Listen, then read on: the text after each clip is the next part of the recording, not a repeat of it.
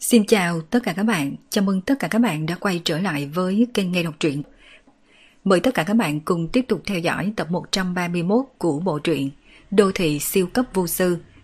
Các bạn đừng quên bấm nút subscribe, đăng ký kênh, like, comment and share để ủng hộ kênh các bạn nhé. Và bây giờ, mời tất cả các bạn cùng tiếp tục theo dõi tập một trăm ba mươi mốt của bộ truyện này.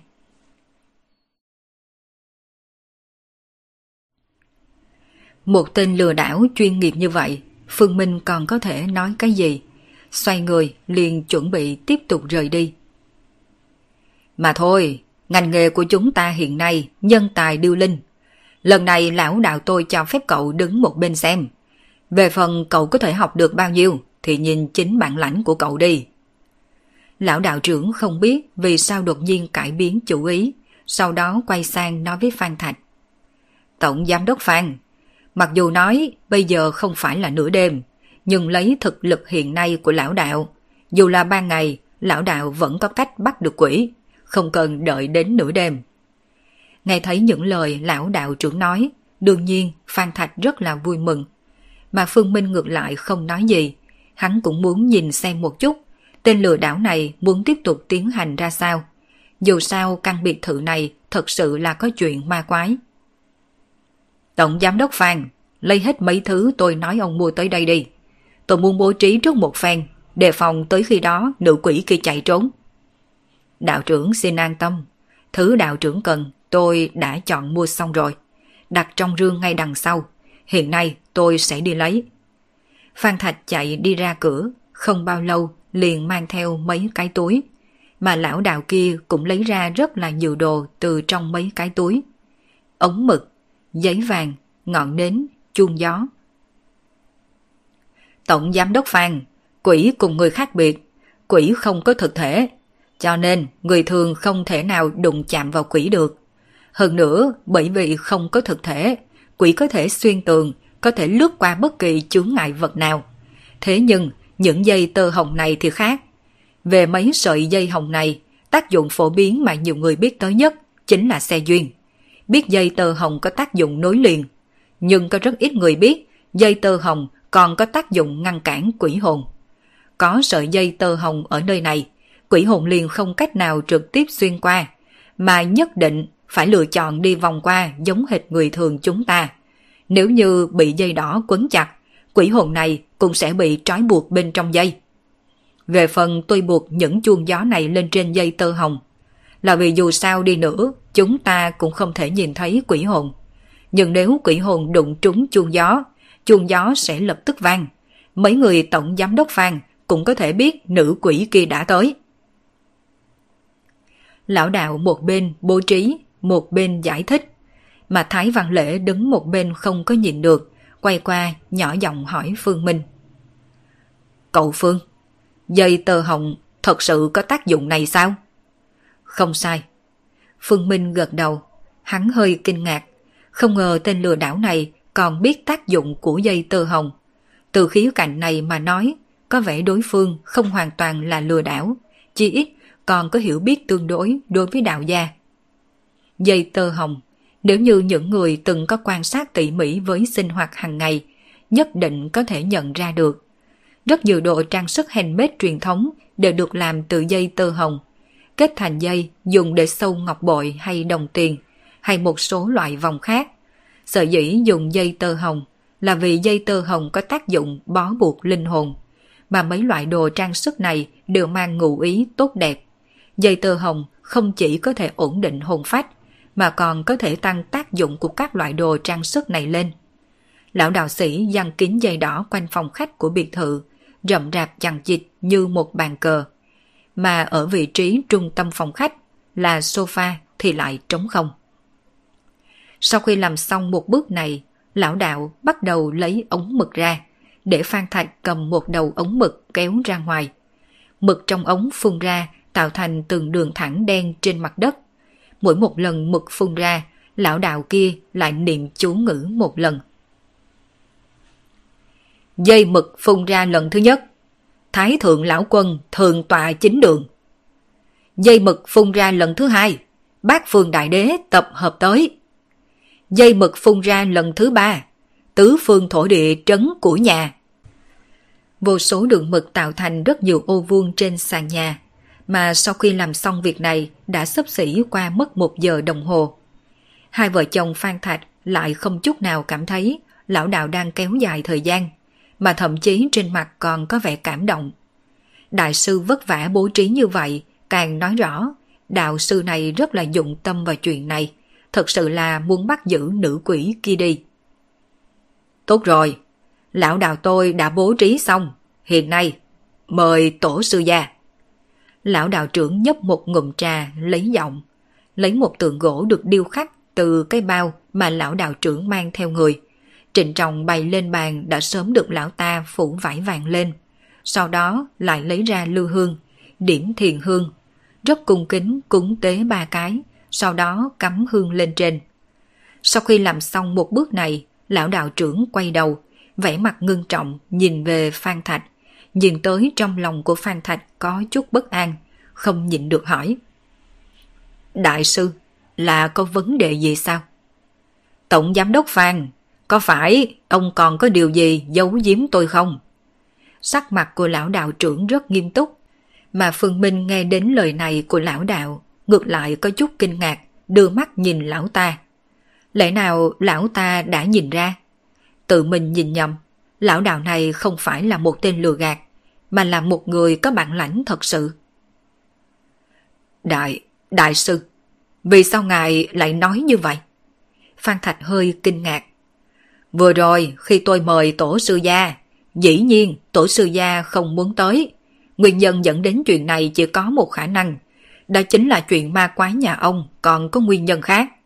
Tổng giám đốc Phan, ông lại không thành tâm rồi. Vấn đề này tôi sợ rằng bản thân tôi không thể ra sức. Lời lão đạo trưởng nói khiến cho Phan Thạch thoáng cái liền gấp gáp. Thật vất vả mới mời tới một vị cao nhân chân chính. Đều đối phương đi rồi, vậy hắn thật sự không có biện pháp. Nhưng mà nguyên nhân kia lại không thể nào trực tiếp nói thẳng ra được. Chẳng qua, lão đạo tôi cũng có thể thông cảm cho ông. Nhà nào cũng đều có một chút bí mật. Có một số việc thật sự khó có thể mở miệng. Như vậy đi, tôi sẽ cầu tình giúp cho ông trước mặt tổ sư gia. Uhm, vừa vặn gần đây, lão đạo tôi chuẩn bị trở về, chế tạo lại kim thân cho tổ sư gia một lần nữa. Ngay lúc Phan Thạch đang nóng vội, lời nói của lão đạo lại truyền ra. Phan Thạch vừa nghe thấy lời này lập tức đáp. Đại sư, tiền sử kim thân tôi sẽ trả, coi như là một phần thành ý của tôi. Cũng được, nếu tổng giám đốc Phan có phần tâm này, tôi đây liền điểm hương nói cho tổ sư gia. Lão đạo gật đầu, nét mặt tràn đầy bất đắc dĩ, kiểu như không phải là tôi muốn tiền, tôi chỉ là vì muốn giúp ông thôi. Điều này làm cho Phương Minh nhìn thấy mà thầm buồn cười. Xem ra lúc trước là hắn đã suy nghĩ nhiều. Lão đạo này nói một phen như vậy chỉ vì muốn xảo trá kiếm nhiều tiền của nhà này hơn thôi. Chỗ nào xuất hiện chuyện ma quái mà không có nguyên nhân. Tên lừa đảo này hiển nhiên cũng đã đoán được ít nhiều, do đó mới cố ý nói như vậy. Mà bởi vì trong lòng Phan Thạch có quỷ, dĩ nhiên lọt vào cái tròng của tên lừa bịp kia. Tổ sư gia ở trên, hôm nay đệ tử khẩn cầu tổ sư gia hiển linh. Nếu tổ sư đồng ý, mời điểm hương truyền dụ. Hai tay của lão đạo kết ấn, ngón tay chỉ vào ba cây thiền hương còn đang cháy. Thế nhưng một lúc sau, ngoài chuyện ba cây thiền hương đang chậm rãi cháy, cũng không có bất kỳ biến hóa nào khác. Tổng giám đốc Phan, sợ rằng... Đại sư, tôi nguyện ý quyên năm triệu cho đạo quan một lần nữa để sửa chữa một chút.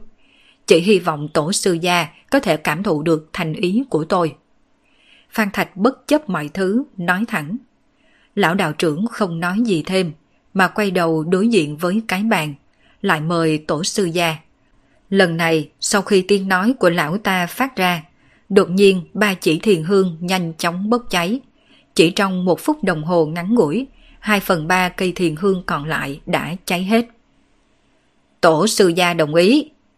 Nét mặt của lão đạo trưởng tràn đầy kích động. Phan Thạch cũng kích động không khác gì lão đạo trưởng. Ngay cả Thái Văn Lễ cũng mở to hai mắt nhìn. Trong số mọi người ở đây chỉ có Phương Minh mang theo dáng tươi cười, nghiền ngẫm, nhìn về lão đạo trưởng này. Cảm nhận được ánh mắt của mọi người, trong đôi mắt già nua của lão đạo cũng thoáng qua một tia đắc ý. Chẳng qua, khi hắn chú ý đến nét mặt nghiền ngẫm của Phương Minh, hơi sửng sốt một chút, rồi thầm nói trong lòng. Lẽ nào thằng nhóc này nhìn ra manh mối gì sao? Không thể nào, lão đạo ta hành sự bí ẩn như vậy. Một tiểu tử chưa ráo máu đầu, làm sao có thể nhìn ra chỗ sơ hở chứ? Ba chỉ thiền hương nhanh chóng cháy xong. Một màn này khiến cho hai vợ chồng Phan Thạch kinh hãi, đồng dạng cũng khiến Thái Văn Lễ kinh hãi. Bọn họ đã tận mắt nhìn thấy lão đạo kia không hề đụng chạm gì cây thiền hương này. Thiền hương này đột nhiên tự cháy. Đây không phải tổ sư gia hiển linh thì còn có thể là gì? Lúc trước, Phan Thạch còn có chút đau lòng vì năm triệu. Thế nhưng, thấy một màn như vậy, hắn ta không có chút nào đau lòng. Đại sư thật là cao nhân có bản lãnh. Lần này tuy rằng tiêu mất năm triệu, nhưng nếu có thể nhờ vào đó thiết lập được quan hệ tốt với đại sư, sau này còn gặp phải chuyện như thế thì cũng không cần lo. Cậu Phương ạ, à, xem ra vị đạo trưởng này cũng là một vị cao nhân. Thái Văn Lễ cũng quay sang cảm khái với Phương Minh. Lúc này, cơn tiểu ly trong lòng của ông ta cũng chậm rãi nghiêng về hướng lão đạo sĩ. Hẳn là lão đạo sĩ này cũng có bản lãnh thật sự. Có thể bản lĩnh của ông ta không hề kém so với Phương Minh, thậm chí không chừng có thể còn mạnh hơn. Dù sao tuổi tác của ông ta cũng được bày ra rồi. Phương Minh chỉ cười cười chứ không nói. Hắn không có ý định vạch trần tên lừa đảo ngay vào lúc này. Sở dĩ những cây thiền hương kia đột nhiên cháy mạnh như thế, không phải bởi vì tổ sư gia hiển linh, mà là vì chỗ đặc thù của ba cây thiền hương này. Từ bên ngoài nhìn vào, đây chỉ là ba cây thiền hương thông thường, nhưng mà Phương Minh liếc mắt một cái liền nhận ra, chất liệu của một phần ba đoạn đầu cây hương khác với chất liệu hai phần ba của cây hương. Chất liệu phía trước là chất liệu chế tạo hương bình thường, cũng chính là hương được làm từ gỗ thông. Nhưng phần sau của cây hương lại được dùng chất liệu dễ cháy tạo thành, chỉ có điều bên ngoài đã được bôi một lớp phấn hương che mắt mà thôi. Loại manh khóe biệt bợm này, Phương Minh đã từng gặp rồi. Kỳ thật cũng không tính là cao minh bao nhiêu, nhưng điểm lợi hại của cách lừa đảo này nằm ở chỗ, hắn ta có thể nắm chặt được lòng người. Mấy tên lừa đảo bất nhập lưu làm miệng đầy lời nói dối, mà lừa đảo giỏi hơn một chút là nửa thật nửa giả. Lừa đảo cao minh là chín thật một giả. Không thể nghi ngờ, người trước mặt này liền là một tên lừa đảo cao minh. Phía trước, từ dây tơ hồng đến ống mực, liên tục sử dụng một đống đồ vật vô cùng chuyên nghiệp. Chính là những cử động này khiến cho Phan Thạch bỏ qua lòng cảnh giác. Bằng không mà nói, có thể từ hai bàn tay trắng gây dựng nên sự nghiệp to lớn tới mức này, làm sao có thể dễ dàng bị đánh lừa. Tên lừa đảo đắp nặng một hình tượng bản thân vô cùng chuyên nghiệp trước, ngay sau đó hù dọa, nắm một số kiên kỵ trong lòng của Phan Thạch. Dùng hù dọa khiến cho trong lòng Phan Thạch đại loạn, sau đó lấy manh khóe biệt người khiến Phan Thạch hoàn toàn bị lừa. Bà chỉ thiền hương đốt xong, lão đạo làm bộ như không có chuyện gì xảy ra, dời lư hương qua một bên. Nguyên nhân rất đơn giản, tro của ba chỉ thiền hương được chế tạo đặc thù này sẽ tạo thành tàn hương khác với thiền hương bình thường. Nương theo chuyện di động lư hương, hắn ta lợi dụng cơ hội trộn lẫn tro của thiền hương mới vừa cháy cùng tro hương có sẵn trong lư hương, chẳng khác gì đã hoàn toàn hủy diệt chứng cứ. Có tổ sư gia tọa trấn, hiện tại là chân chánh không có sơ hở. Tổng giám đốc Phan xin an tâm, lần này nhất định tôi sẽ tìm ra nữ quỷ kia. Lão đạo sĩ lại móc ra một cái chuông đồng từ trong bao vải. Đây là một cái chuông được làm bằng đồng nguyên chất. Từ màu xanh đồng phía bên trên mà nhìn, chuông này cũng được coi là có chút năm tháng. Mà ngay khi Phương Minh thấy lão đạo móc chiếc chuông này ra, trong mắt cũng có vẻ kinh ngạc. Chuông này thật sự là một cái pháp khí. Mặc dù là pháp khí của đạo sĩ từ thời cổ đại, nhưng đến hiện nay có thể nói nó là pháp khí hiếm có. Chỉ ít, ngay cả những đạo quan lớn nổi tiếng kia cũng chưa chắc có được pháp khí như vậy, cho dù có cũng xem như chí bảo trấn quan. Tổng giám đốc Phan, đây là chuông chiêu hồn, chuông này con người không có nghe được, động vật không nghe được, chỉ có quỷ hồn mới nghe được thôi. Chỉ cần quỷ hồn nghe được tiếng chuông này đều sẽ đi qua. Chẳng qua lúc này chúng ta nhằm vào một nữ quỷ, cho nên tôi chỉ cần gào to tên của nữ quỷ đó, quỷ hồn của nữ quỷ sẽ xuất hiện. Nghe thấy lời lão đạo nói, Phan Thạch thở phào nhẹ nhõm. Lúc trước nghe thấy chuông này có thể chiêu quỷ, trong lòng của hắn thật sự có chút lo, chỉ sợ chuyện nữ quỷ còn chưa được giải quyết lại đưa tới những con quỷ khác. Lê Vũ Song, nghe tiếng chuông của ta, mau mau hiện thân. Lão đạo sĩ cầm chuông lay động, cả người thậm chí còn nhúc nhích, giống như đang nhảy múa hoang ca. Chẳng qua Phương Minh biết những động tác này đều là vô dụng, lão ta làm như vậy chỉ là vì tăng tính lừa dối mà thôi. Chuông lay động thật sự không có âm thanh phát ra. Vài phút sau, nhiệt độ của toàn bộ sảnh đột nhiên bắt đầu chậm rãi hạ xuống. Dù cho trong phòng khách đã mở hệ thống sưởi ấm cho mùa đông, nhưng vợ chồng Phan Thạch còn có Thái Văn Lễ vẫn cảm nhận được một cổ âm khí. Nữ quỷ đã đến gần rồi, Tổng Giám Đốc Phan, các người đừng có sợ, cứ yên tâm ngồi tại đây là được rồi. Có lão đạo tôi ở đây, nữ quỷ không thể tổn thương các người. Nét mặt của lão đạo tràn đầy chính khí, đồng thời quát. Lê Vũ Song, nhân có nhân đạo, quỷ có quỷ đạo. Nếu người đã chết, vậy thì nên tới cõi âm đầu thai chuyển thế. Há có thể dừng ở nhân gian, gây tai họa cho người dương. Đừng để tới mức phải bị hồn phi phách tán. Nhìn thấy nét mặt nghiêm túc của lão đạo, cộng thêm ngôn ngữ nghiêm nghị của lão ta, lúc này trong lòng của Phan Thạch mới có chút bình ổn. Chẳng qua lập tức lần nữa trở nên khẩn trương. Bởi vì sau khi nghe tiếng nói của lão đạo, chuông trên dây tơ hồng bắt đầu lay động, đồng thời phát ra âm thanh, nhất là sợi dây ở ngay gần sofa. Nữ quỷ Lê Vũ Song muốn đi tới sofa. Lê Vũ Song, thật sự là làm càn, có bản đạo trưởng ở đây, không ngờ ngươi còn muốn hại người. Bản đạo thông cảm trời cao có đức hiếu sinh, không muốn đánh người tới hồn phi phách tán. Nhưng nếu ngươi cứ điên cuồng cố chấp, đạo trưởng ta chỉ còn cách giết chết ngươi. Trong tay của lão đạo sĩ cầm kiếm gỗ đào, chỉ về hướng sofa, mà đôi mắt của Phương Minh hơi hiếp.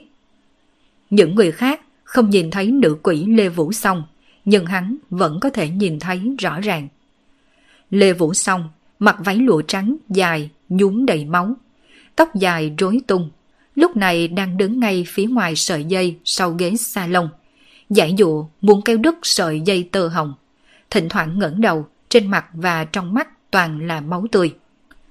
Đây là tướng mạo của Lê Vũ Song trước khi chết, bởi vì bị té úp mặt xuống đất, cho nên toàn bộ dáng dấp cực kỳ thê thảm, mà bởi vì khi chết đã mang theo quá nhiều oán khí, dẫn đến hình dạng của cô ta giống với lúc trước khi chết như đúc.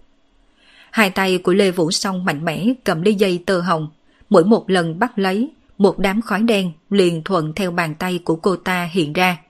Đây là đang tiêu hao quỷ khí trên cơ thể cô ta, bởi vì sợi dây tơ hồng sinh ra đã có lực tổn thương rất lớn đối với quỷ hồn. Nhưng mà oan khí của Lê Vũ Song thật sự quá mạnh, căn bản không nghe thấy, không để ý, chỉ đang liều mạng kéo dây tơ hồng. Mà rơi vào trong mắt của đám người Phan Thạch, chỉ thấy dây tơ hồng sau lưng không ngừng bị kéo ra, kéo mãi, kéo mãi. Cuối cùng, sợi dây cũng bị kéo đứt. Dây tơ hồng đứt rồi, Lê Vũ Song lập tức liền bổ nhào về phía Phan Thạch đang ngồi trên ghế salon. Thế nhưng mới vừa bước ra một bước, Lê Vũ Song liền lảo đảo lùi về sau mấy bước, mà trên sàn nhà thì lại xuất hiện mấy vết chân màu đen. Ống mực. Ống mực với tư cách là một trong những công cụ nhất định thầy Lỗ Ban phải dùng, từ cổ chí kim liền đã có thêm tác dụng trấn tà áp uế, không kém dây tơ hồng một chút nào. Đây cũng là nguyên nhân vì sao thợ đá cùng thợ mộc biết dùng ống mực. Cho dù là phun tuyến ở trong phòng hay là phun dây mực trên ván gỗ, đều có thể xua đuổi vật âm tà. Vậy mà dây tơ hồng lại cũng không đỡ nổi. Chẳng qua chỉ mới chết đi vài ngày, đã có oán khí lớn như vậy sao? Trên mặt của lão đạo sĩ cũng có vẻ kinh ngạc.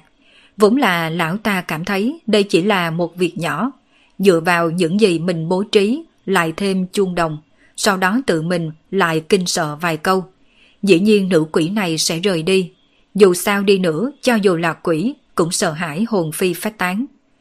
Nhưng mà lấy trình độ oán khí của nữ quỷ này, tuyệt đối không thể bị dao động đơn giản như vậy. Nghĩ tới đây, trên mặt của lão đạo lộ ra nhức nhối, thò tay vào trong lồng ngực, từ nơi ấy móc ra một tấm bùa chú.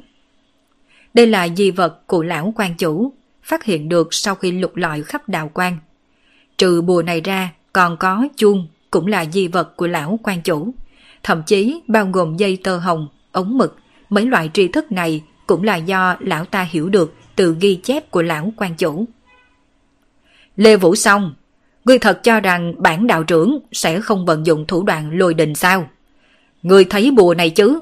Đây chính là tổ sư gia ban thưởng kim phù. Bùa này vừa ra chắc chắn có thể đánh người tan thành mây khói, mãi mãi không được siêu sinh, chớ có sai lầm. Lão đạo đang thử tranh thủ lần cuối. Bùa này chỉ còn lại có một tấm. Nếu như có thể, hắn không hy vọng dùng nó. Có bùa này ở đây, hắn liền có thể an tâm đi ra ngoài lừa người gạt tiền. Nhưng mà lão đạo này căn bản không biết, một oán quỷ là không có thần trí. Trong đầu oán quỷ chỉ có một chấp niệm, đó chính là phát tiết hết oán khí. Căn bản không có hiểu lời của hắn. Từng giây, từng giây tơ hồng bị kéo đứt. Sắc mặt hai vợ chồng Phan Thạch trở nên tái nhợt, mà sắc mặt của lão đạo cũng cực kỳ khó coi. Rốt cuộc cắn răng một cái, vứt tấm bùa trong tay ra ngoài. Bùa bay lên không, bắt đầu tự cháy rừng rực. Mà Phương Minh hiếp mắt, thấy trên trán nữ quỷ Lê Vũ Song xuất hiện một tấm bùa chú. Toàn bộ cơ thể Lê Vũ Song lập tức cứng đờ, ngây ngốc tại chỗ. Quỷ khí trên người của cô ta cũng đang chậm rãi giảm đi. Thật sự là gian ngoan mất linh, cứ muốn ép đạo trưởng ta ra tay diệt sát người. Vô lượng thiên tôn tổ sư gia, không phải đệ tử muốn sát sinh, mà là nữ quỷ này không biết tốt xấu. Chỉ diệt một mệnh của quỷ này có thể cứu mệnh của vạn nhà. Ngày sau xuống địa ngục, đệ tử cũng cam tâm tình nguyện. Vẻ nhức nhối trên mặt của lão ta biến mất, thay vào đó là nét mặt hiên ngang lẫm liệt. Dù sao thì bùa cũng đã dùng xong, không có lấy lại được. Vậy thì cứ nâng tầm bản thân mình cao thượng hơn một chút đi, cũng tiện xảo trá nhiều tiền của tổng giám đốc Phan này hơn. Đại sư, vậy quỷ hồn của Lê Vũ Song? Ánh mắt của Phan Thạch đánh giá xung quanh, cẩn thận hỏi. Yên tâm, quỷ hồn của Lê Vũ Song đã bị ta đánh hồn phi phách tán, hoàn toàn biến mất trong bầu trời này. Tổng giám đốc Phan sẽ không gặp nguy hiểm, nhà các người cũng sẽ khôi phục như trước đây. Lão đạo vuốt râu, nét mặt ngạo nghễ. Phan Thạch nghe nói như vậy mang trên mặt vui mừng. Quỷ hồn của Lê Vũ Song bị tiêu diệt, đối với hắn mà nói chính là chuyện tốt bằng trời. Không hổ là đại sư, cảm ơn đại sư đã ra tay cứu giúp. Phan Thạch chắp tay ngỏ ý cảm ơn. Chẳng qua đúng vào lúc này, đột nhiên Phương Minh lôi Thái Văn Lễ còn có chút không kịp phản ứng, kéo Thái Văn Lễ lùi về sau mấy bước. Cậu Phương. Thái Văn Lễ không rõ vì sao Phương Minh kéo chính mình. Chẳng qua ngay lập tức ông ta hiểu, bởi vì ở nơi ông ta vừa đứng ngay lúc trước, lúc này có một cây thiết côn bay qua. Nếu như vừa rồi Phương Minh không kéo ông ta đi, sợ rằng thiết côn này đã cắm xuyên qua người ông ta. Phát hiện này khiến cho Thái Văn Lễ kinh hãi đến đổ mồ hôi hột, định quay sang cảm ơn Phương Minh. Thế nhưng một tiếng kêu rên thống khổ đã cắt đứt hành động của ông ta. Đôi mắt Phương Minh cũng có vẻ ngưng trọng. Hắn không nghĩ, vậy mà oán khí của Lê Vũ Song lại sâu đến loại trình độ này. Đây là oán hận tam thế. Thiết côn mạnh mẽ đánh vào giữa eo của lão đạo sĩ. Trong nháy mắt, sắc mặt của lão đạo trở nên xanh trắng, thống khổ ngồi xổm người xuống, ôm chặt phần eo không ngừng tru lên. Bất kể ra sao, rốt cuộc hắn cũng là một lão đầu xấp xỉ sáu mươi tuổi. Tuy rằng xương cốt thân thể cũng coi như cường tráng, nhưng gặp phải một đòn nghiêm trọng như vậy, làm sao có thể chịu được. Lão đạo quá đau, đã không thể nào đứng lên nổi. Trên mặt ngoài trừ vẻ thống khổ còn có sợ hãi. Đây là lần đầu tiên hắn ta gặp phải một nữ quỷ mạnh mẽ như thế. Đúng, thật sự hắn chỉ là một tên lường gạt, biệt hiệu là Hoàng Tam, vốn chỉ là một người đàn ông độc thân. Nhưng mà một lần ngoài ý muốn, hắn tìm được một đạo quan trong núi sâu, mà trong đạo quan là chỉ có một lão quan chủ gần đất xa trời. Lão quan chủ kia thấy Hoàng Tam cũng chỉ sống một mình đơn độc, cho nên liền chứa chấp hắn ta. Mà Hoàng Tam có trách nhiệm quét tước đạo quan cùng giặt quần áo, nấu cơm. Ngày ngày trôi qua cũng rất là kham khổ. Chẳng qua cuộc sống như vậy lập tức thay đổi ngay sau khi lão quan chủ qua đời. Lão quan chủ đi để lại không ít di vật, trong đó có mấy cái phù lục cùng cái chuông này. Ngoài ra còn có một quyển bút ký. Những ghi chép bên trong đều là các loại tri thức về một số quỷ quái. Hoàng Tam không ngu, trên thực tế trước khi hắn trở thành kẻ lang thang, còn là con rể của một gia đình giàu có. Sau khi nhìn thấy mấy di vật này, hắn ta biết cơ hội của bản thân đã tới. Vì vậy hắn cố ý nghe ngóng xem phụ cận có nhà ai gặp phải chuyện ma quái hay không. Kết quả thật sự phát hiện một nhà. Sau đó hắn liền dựa theo phương pháp bắt quỷ đuổi tà trong ghi chép, đuổi con quỷ kia đi. Nếu như vẹn vẹn chỉ là như thế, Hoàng Tam vẫn không tính là lừa gạt. Nhưng Hoàng Tam là người có giả tâm lớn. Nếu chỉ bắt quỷ cho người thường thì nhận được bao nhiêu tiền. Cho nên hắn đổi mục tiêu lên người mấy kẻ giàu có. Đầu tiên là trắng trợn tuyên dương bản lãnh của mình, sau đó lại lừa gạt một số lớn tiền tài, giống như phương pháp đã lừa gạt Phan Thạch khi trước. Đương nhiên, những năm gần đây, hắn cũng đã gặp qua một số quỷ khó giải quyết. Dựa vào đe dọa, căn bản không thể đuổi đi được, rốt cuộc cũng chỉ có thể vận dụng bùa mà lão quan chủ đã lưu. Thế nhưng, bùa này chỉ có ba tấm, dùng một tấm cũng ít đi một tấm. Không phải thời điểm vạn bất đắc dĩ thì hắn ta tuyệt đối sẽ không dùng. Trong lòng của Hoàng Tam, bùa này là vô địch, cho nên lần này sau khi dùng, hắn mới có thể tràn đầy tự tin. Nhưng căn bản hắn không biết, lúc này loại quỷ hắn đụng trúng là oán quỷ tam thế. Hoàng Tam biết, bùa mà lão quan trưởng để lại cho hắn là tứ phương trấn sát diệt quỷ phù. Vì vậy, phía trên còn có quan ấn, uy lực rất mạnh mẽ. Nếu như đặt bùa này ở trong nhà, có thể đảm bảo một nhà bình an, không bị âm sát khí xâm nhập. Mà quỷ hồn bình thường ở dưới bùa này cũng sẽ tan thành mây khói. Nhưng Hoàng Tam cũng không biết oán quỷ tam thế đại biểu cho cái gì. Càng không biết bởi vì bùa này của hắn mới kích thích ra oán khí tam thế của Lê Vũ Song. Ánh mắt của Phương Minh nhìn về Lê Vũ Song bên kia. Thời khắc này Lê Vũ Song lại khôi phục hành động. Quỷ khí màu đen trên cơ thể hoàn toàn hóa thành oán khí màu đỏ. Từ xa mà nhìn, giống như phía sau nổi lơ lửng núi thây biển máu. Nhiệt độ toàn bộ phòng khách biệt thự hạ xuống tới mức có thể đóng băng. Vợ chồng Phan Thạch lạnh run. Tuy rằng bọn họ không biết chuyện gì đã xảy ra, nhưng nhìn đến Hoàng Tam té trên mặt đất cũng biết tình huống có chút không ổn. Cô Lê à, cô là bạn gái của con trai tôi, vốn sẽ là con dâu tôi. Ở nhà tôi mấy ngày, tôi cũng chưa từng bạc đãi cô. Cái chết của cô cũng khiến tôi cảm thấy rất khó chịu. Nhưng đây rốt cuộc chỉ là chuyện ngoài ý muốn.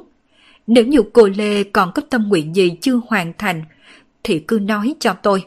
Nhất định tôi sẽ giúp cô hoàn thành.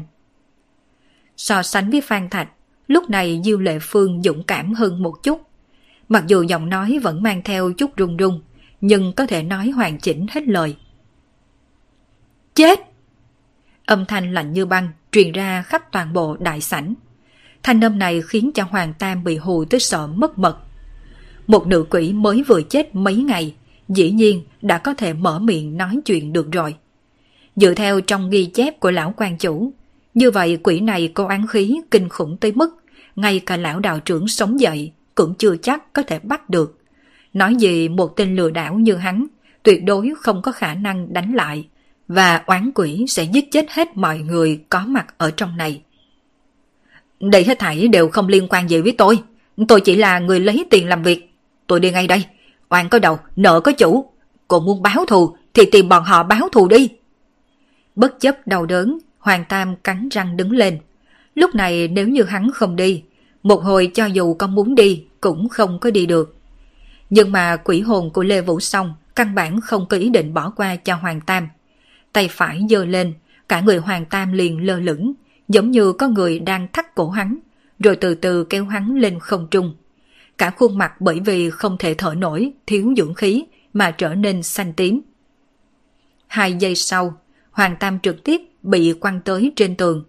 Một ngụm thổ huyết, toàn bộ nét mặt cực kỳ uể oải. Một lần bị bóp cổ này, thiếu chút nữa cướp đi hết dưỡng khí của hắn. Hắn ở đó liều mạng hô hấp. Lê Vũ Song không có hạ sát thủ đối với Hoàng Tam, không phải là bởi vì Lê Vũ Song lưu tình, mà là vì lúc này Phan Thạch muốn chạy trốn. Mà trong lòng Lê Vũ Song, hận ý của cô ta đối với Phan Thạch nhiều hơn Hoàng Tam rất nhiều. Bỏ qua Hoàng Tam, bóng dáng của Lê Vũ Song lắc lư mấy cái ở tại chỗ, sau đó liền xuất hiện nơi cửa. Mà Phan Thạch đang cắm đầu chạy kia lại không một chút hay biết. Chỉ thấy bản thân đã gần đạp chân tới cửa lớn, trên mặt còn có vẻ mừng như điên. Thẳng cho tới khi phát hiện cả người mình đang bị trói buộc, hơn nữa không ngừng đè ép. Ngày tiếp theo, lục phủ ngũ tạng cũng sắp bị thắt chặt tới đổi hình. Phan Thạch mới biết căn bản hắn trốn không thoát. Tiếng xương vỡ vụn răng rắc truyền tới. Một cánh tay của Phan Thạch bị bẻ gãy mạnh mẽ. Bởi vì lúc này Lê Vũ Song đang cầm lấy một cánh tay của hắn ta, lấy một loại phương thức kéo như kéo chó chết, kéo Phan Thạch lên tầng hai. Ngoại trừ Phan Thạch ra, lúc này Diêu Lê Phương cũng bị Lê Vũ Song đưa tay trực tiếp nắm tóc, kéo hai vợ chồng này cùng lên tầng hai. Chẳng qua từ đầu cho tới cuối, Lê Vũ Song cũng không ra tay với Phương Minh cùng Thái Văn Lễ, dường như hoàn toàn không thấy hai người này. Không đúng, lão quan chủ đã nói, oán quỷ là không có linh trí, trong lòng chỉ có giết chóc. Nhưng vì cái gì, oán quỷ này không ra tay với hai người? Sau khi khôi phục một chút nguyên khí, Hoàng Tam có chút khó tin nhìn Phương Minh cùng Thái Văn Lễ, hoàn hảo không chút tổn hại đang đứng. Oán quỷ chỉ còn biết tới giết chóc, sẽ giết sạch toàn bộ người bên cạnh mình. Mà bây giờ sở dĩ không giết hắn, cũng là vì biết hắn chạy không thoát, cho nên dự định ưu tiên giải quyết vợ chồng Phan Thạch trước. Nhưng hai người kia thì không giống, hai người kia hoàn hảo không chút tổn hao. Nếu như oán quỷ không để ý hai người này, hai người này hoàn toàn có thể chạy ra khỏi biệt thự. Chuyện này không phù hợp với ghi chép về tính nết của oán quỷ trong quyển ghi chép mà lão quan chủ đã để lại. Hoàng Tam cũng không biết, sở dĩ Lê Vũ Song không xuống tay với Phương Minh cùng Thái Văn Lễ, đó là bởi vì trong trực giác cảm thụ được Phương Minh rất là khó đối phó. Một oán quỷ thật sự mất đi linh trí thì chỉ biết giết chóc, nhưng tương tự, một oán quỷ cũng sẽ có cảm ứng đối với nguy hiểm. Ở trong cảm ứng của Lê Vũ Song, Phương Minh mang tới cho cô ta một loại cảm giác nguy hiểm, cho nên trong tiềm thức, cô ta lựa chọn không trêu chọc Phương Minh. Nhìn Hoàng Tam té trên mặt đất kêu rên, lại nhìn hai vợ chồng Phan Thạch bị nữ quỷ kia kéo, Phương Minh khẽ thở dài. Có lẽ Lê Vũ Song chết là có oán tình, thậm chí rất có thể người nhà họ Phan cũng không phải là vô tội. Nhưng dù vậy hắn cũng không thể nào trơ mắt nhìn Lê Vũ Song giết người ngay trước mặt mình. Tối thiểu là trước khi hắn còn chưa làm rõ nguồn cơn của chuyện này. Cô Lê, tạm thời ngừng tay đi. Phương Minh thở dài một hơi, đưa mắt nhìn về hướng Lê Vũ Song rồi từ tốn nói. Tôi, tôi không muốn đánh nhau với cậu. Cậu có thể rời đi. Giọng nói lạnh lẽo vô cùng của Lê Vũ Song một lần nữa truyền tới, mà Hoàng Tam nghe như vậy, cả người run rẩy trợn tròn mắt. Một oán quỷ còn có thể nói lời như vậy, nói rõ điều gì? Nói rõ, ngay cả oán quỷ kia đều không muốn trêu chọc người trẻ tuổi này. Tồn tại, ngay cả một oán quỷ cũng không dám trêu chọc, vậy mà bản thân mình còn giả trang lão sói vẫy đuôi ở ngay trước mặt cậu ta. Nghĩ tới đây, gương mặt già nua của Hoàng Tam cũng khó có được đỏ lên. Nhưng mà đối với hắn mà nói đây ngược lại là một tin tức tốt, bởi vì điều này có nghĩa khả năng rất lớn là hắn ta được cứu. Vị tiểu ca này, không đúng, vị đại sư này, lúc trước là tôi đắc tội rồi, là tôi có mắt không nhìn được thần tiên thật sự. Mong rằng đại sư ra tay hàng phục oán quỷ này, miễn cho oán quỷ này tàn hại nhân mạng bách tính. Kỳ thật, đối với sinh tử của vợ chồng Phan Thạch, Hoàng Tam là không chút quan tâm. Hắn muốn chính là mình có thể sống sót. Nhưng hắn cũng biết, bởi vì khi trước hắn đã đắc tội cùng người trẻ tuổi này. Nếu nói đối phương cứu mình, chưa chắc đối phương có thể nguyện ý. Vậy thì dứt khoát kéo luôn cả vợ chồng Phan Thạch ra làm cây cớ đi. Chút tâm tư này của Hoàng Tam làm sao có thể giấu giếm được Phương Minh. Chỉ có điều, một khi bản thân mình đã mở miệng, đương nhiên có nghĩa hắn sẽ nhúng tay vào chuyện này. Cô Lê, mặc kệ cô có án khí sâu đậm ra sao, nhưng cô cũng đã chết rồi. Thân làm người âm, tàn hại người dương. Đây là vi phạm định luật âm dương. Đến lúc đó, cho dù đến cõi âm, cô cũng phải tiếp nhận hình phạt. Chẳng bằng nói rõ chuyện này trước đi. Phương Minh không muốn ra tay cùng với Lê Vũ Song. Nếu không thì cho dù Lê Vũ Song là oán quỷ tam thế, cũng không phải là đối thủ của hắn. Dù sao thì thời gian Lê Vũ Song trở thành quỷ hồn cũng còn quá ít. Nếu như cho Lê Vũ Song thêm thời gian mấy năm, dựa vào oán khí kinh khủng kia, ngược lại có thể đánh một trận cùng mình. Người nào ngăn ta thì chết. Tuy rằng Lê Vũ Song cảm giác Phương Minh rất mạnh, thế nhưng oán khí không để cô ta có thể thu tay vào lúc này.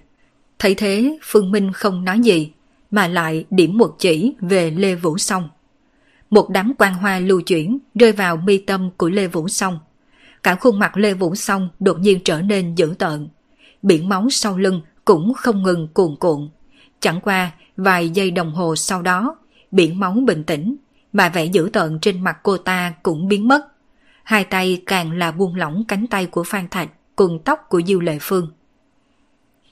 Đại sư, lúc trước tôi có mắt không trọng, còn xin đại sư cứu vớt. Phan Thạch được tự do liền lăn một vòng, lăn đến trước mặt Phương Minh, ôm bắp đùi Phương Minh khẩn cầu. Cứu ông ư? Chính ông nên nói hết mọi chuyện ra đi, bằng không, cho dù là ai cũng không thể nào cứu được ông. Ánh mắt của Phương Minh nhìn Phan Thạch. Người này rõ ràng cho thấy biết nguyên nhân cái chết của Lê Vũ Song, nhưng cố ý giấu giếm không nói. Chẳng qua có rất nhiều thứ hắn giấu giếm được người thường, nhưng mà không có lừa được quỷ. Lê Vũ Song không phải là tự sát. Cô ta là bị người đẩy xuống hại chết. Phương Minh trực tiếp đánh nát tâm lý may mắn của Phan Thạch. Phan Thạch nghe lời của Phương Minh nói, sắc mặt cũng trở nên tái nhợt. Hồi lâu sau trên mặt nổi lên nụ cười khổ, sau đó đáp. Không sai. Quả thật, Lê Vũ Song không phải là ngoài ý muốn té chết, mà là bị tôi đẩy xuống. Phan Thạch thừa nhận điều này khiến cho Diêu Lệ Phương sợ ngây người, thậm chí đều quên đau đớn trên da đầu, dùng ánh mắt không thể tin nhìn về chồng mình. Anh à, điều đó không có khả năng. Làm sao anh có thể đẩy cô Lê? Diêu Lệ Phương không muốn tin tưởng sự thật này, bởi vì chồng bà căn bản không hề có mục đích để phải làm chuyện như thế. Bởi vì cô ta muốn cùng kết hôn con của chúng ta. Đây là chuyện anh tuyệt đối không cho phép. Anh không cho phép Tùng Nhi tìm một người phụ nữ hám của. Vì vậy anh đã lén nói chuyện cùng cô ta, cho cô ta một khoản tiền để cô ta rời khỏi Tùng Nhi. Nhưng mà cô ta không muốn, cho nên lúc đó dưới sự phẫn nộ, anh đã đẩy cô ta từ tầng ba xuống. Phan Thạch không dám đối mặt với ánh mắt của vợ mình, chỉ cúi đầu. Nhưng mà Phương Minh nghe được lời của Phan Thạch lại cười lạnh liên tục. Đến lúc này Phan Thạch còn không nói thật, còn đang muốn bị đặt. Nếu như đã không muốn nói thật, tôi đây cũng không hỏi. Lê Vũ Song còn ở nơi này, tất cả giao cho chính cô ấy giải quyết đi. Phương Minh nói xong lời này liền xoay người muốn rời đi. Đại sư, đại sư! Phan Thạch nóng nảy, Nếu như vị đại sư trẻ tuổi này cứ như vậy rời đi, vậy nhất định ông ta cùng vợ mình sẽ không thể nào sống sót. Đại sư, đại sư muốn bao nhiêu tiền? Chỉ cần có thể tiêu diệt được nữ quỷ này, tôi có thể cho đại sư tất. Thậm chí tôi có thể tặng toàn bộ công ty của tôi cho đại sư. Điều kiện của ông rất là mê hoặc, nhưng tiếc rằng tôi không có hứng thú đối với điều này. Phan Thạch đã liều lĩnh tới mức có thể buông tha cho cơ nghiệp mà ông ta gầy dựng cả đời, cũng không nguyện ý nói ra chân tướng, nói rõ người ông ta muốn bảo vệ còn quan trọng hơn sự nghiệp của ông ta nhiều. Lê Vũ Song là bị chính con trai của ông giết chết. Lời của Phương Minh khiến cho toàn bộ thân thể Phan Thạch run run, mà Diêu Lệ Phương đang đứng một bên lập tức phản bác. Chuyện này là không thể nào, còn tôi thích cô Lê như vậy, đã thích tới độ muốn cưới cô ấy về làm vợ, làm sao có thể làm tổn thương cô Lê? Tại sao phải thường tổn Lê Vũ Song? Tôi nghĩ chồng của bà hẳn là biết chân tướng. Hoặc là ông có thể lựa chọn không nói, vấn đề này tôi cũng liền làm như không biết. Tôi rời đi ngay. Phan Thạch cảm nhận được trong mắt của Phương Minh lạnh như băng, biết vị đại sư này nói được làm được, vì vậy sau khi do dự một lát, rốt cuộc vẫn quyết định thẳng thắn. Mà thôi, đến lúc này rồi, không có gì mà phải giấu giếm. Lê Vũ Song thật sự bị Tùng Nhi đẩy xuống tầng mà ngã chết. Chẳng qua Tùng Nhi không phải là cố ý muốn hại chết Lê Vũ Song, chỉ là bởi vì tranh cãi cho nên dưới sự phẫn nộ đã đẩy cô ta một cái, lại không nghĩ tới Lê Vũ Song ngã xuống tầng. Đến lúc này Phan Thạch còn nghĩ muốn biện giải cho con trai mình, chẳng qua Phương Minh cũng không phản bác. Chân tướng sự thật rốt cuộc ra sao không phải dựa vào một mình Phan Thạch là có thể chứng minh. Ngày đó vừa lúc tôi từ công ty trở về, xe mới vừa chạy đến căn biệt thự, đã thấy Tùng Nhi cùng Lê Vũ Song ở sân thượng lầu ba. Hình như giữa hai người đang nảy sinh mâu thuẫn. Vốn là tôi đang định đổ xe, rồi đi lên khuyên can một chút. Chẳng qua ai mà biết, lúc tôi xuống xe, Lê Vũ Song đã rơi xuống dưới lầu. Lúc này Phan Thạch không giấu giếm, mắt thấy Lê Vũ Song từ trên lầu ngã xuống. Ông ta biết nếu như cảnh sát điều tra ra chân tướng, nhất định con trai mình sẽ phải ngồi tù. Cho nên ông ta liền bị đặt một lời nói dối, nói Lê Vũ Song tự mình ngã chết, cũng đã thống nhất khẩu cung cùng con trai mình từ sớm, đồng thời cũng mời chuyên gia của phương diện này đến giúp đỡ bố trí. Đương nhiên chuẩn bị trên dưới cũng tốn không ít tiền. Đối với Phan Thạch, bản thân mình chỉ có một người con trai, đương nhiên không thể nào để cho nó ngồi tù. Tốn ít tiền ngược lại không có gì. Vấn đề này cũng cứ như vậy mà trôi qua. Mà con của ông ta bởi vì có bóng ma, cho nên trong khoảng thời gian này cũng không có trong nhà. Tôi biết chuyện này là do con trai tôi không đúng.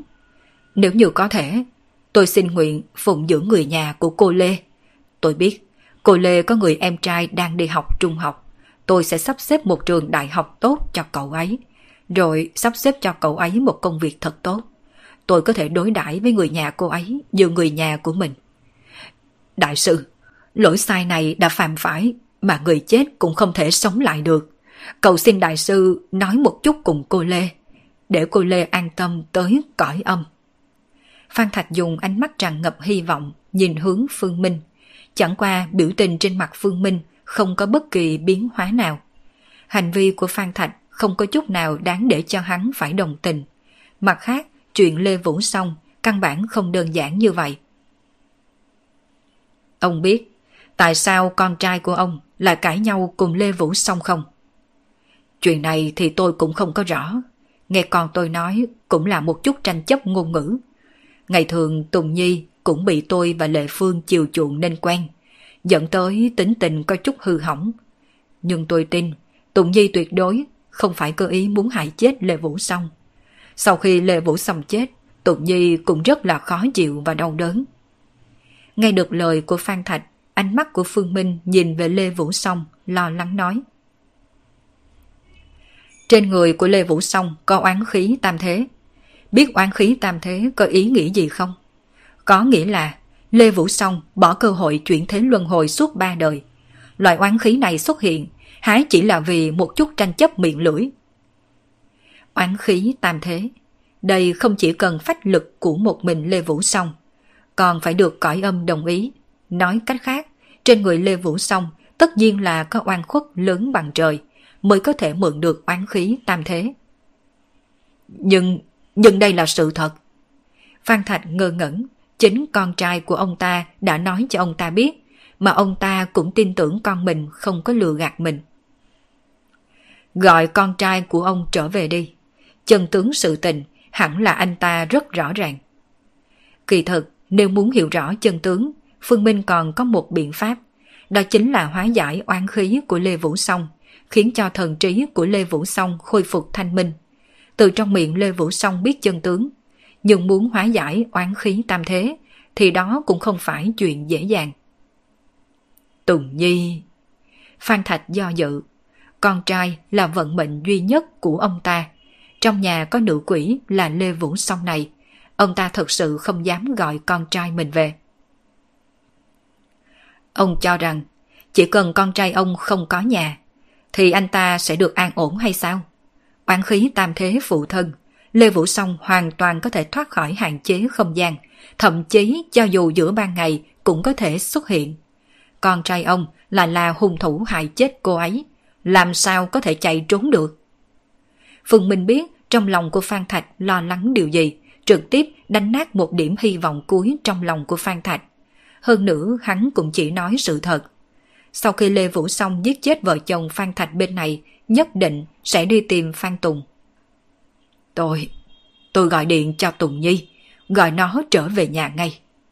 Rốt cuộc vẫn là Phan Thạch thỏa hiệp, ông ta tin tưởng lời Phương Minh nói là thật. Bởi vì sự lợi hại sau khi Lê Vũ Song hóa thành quỷ, ông ta đã kiến thức qua, con trai mình tuyệt đối trốn không thoát. Phan Thạch trò chuyện cùng con trai, cũng không biểu hiện ra dị thường gì, chỉ nói con trai mình về nhà một chuyến.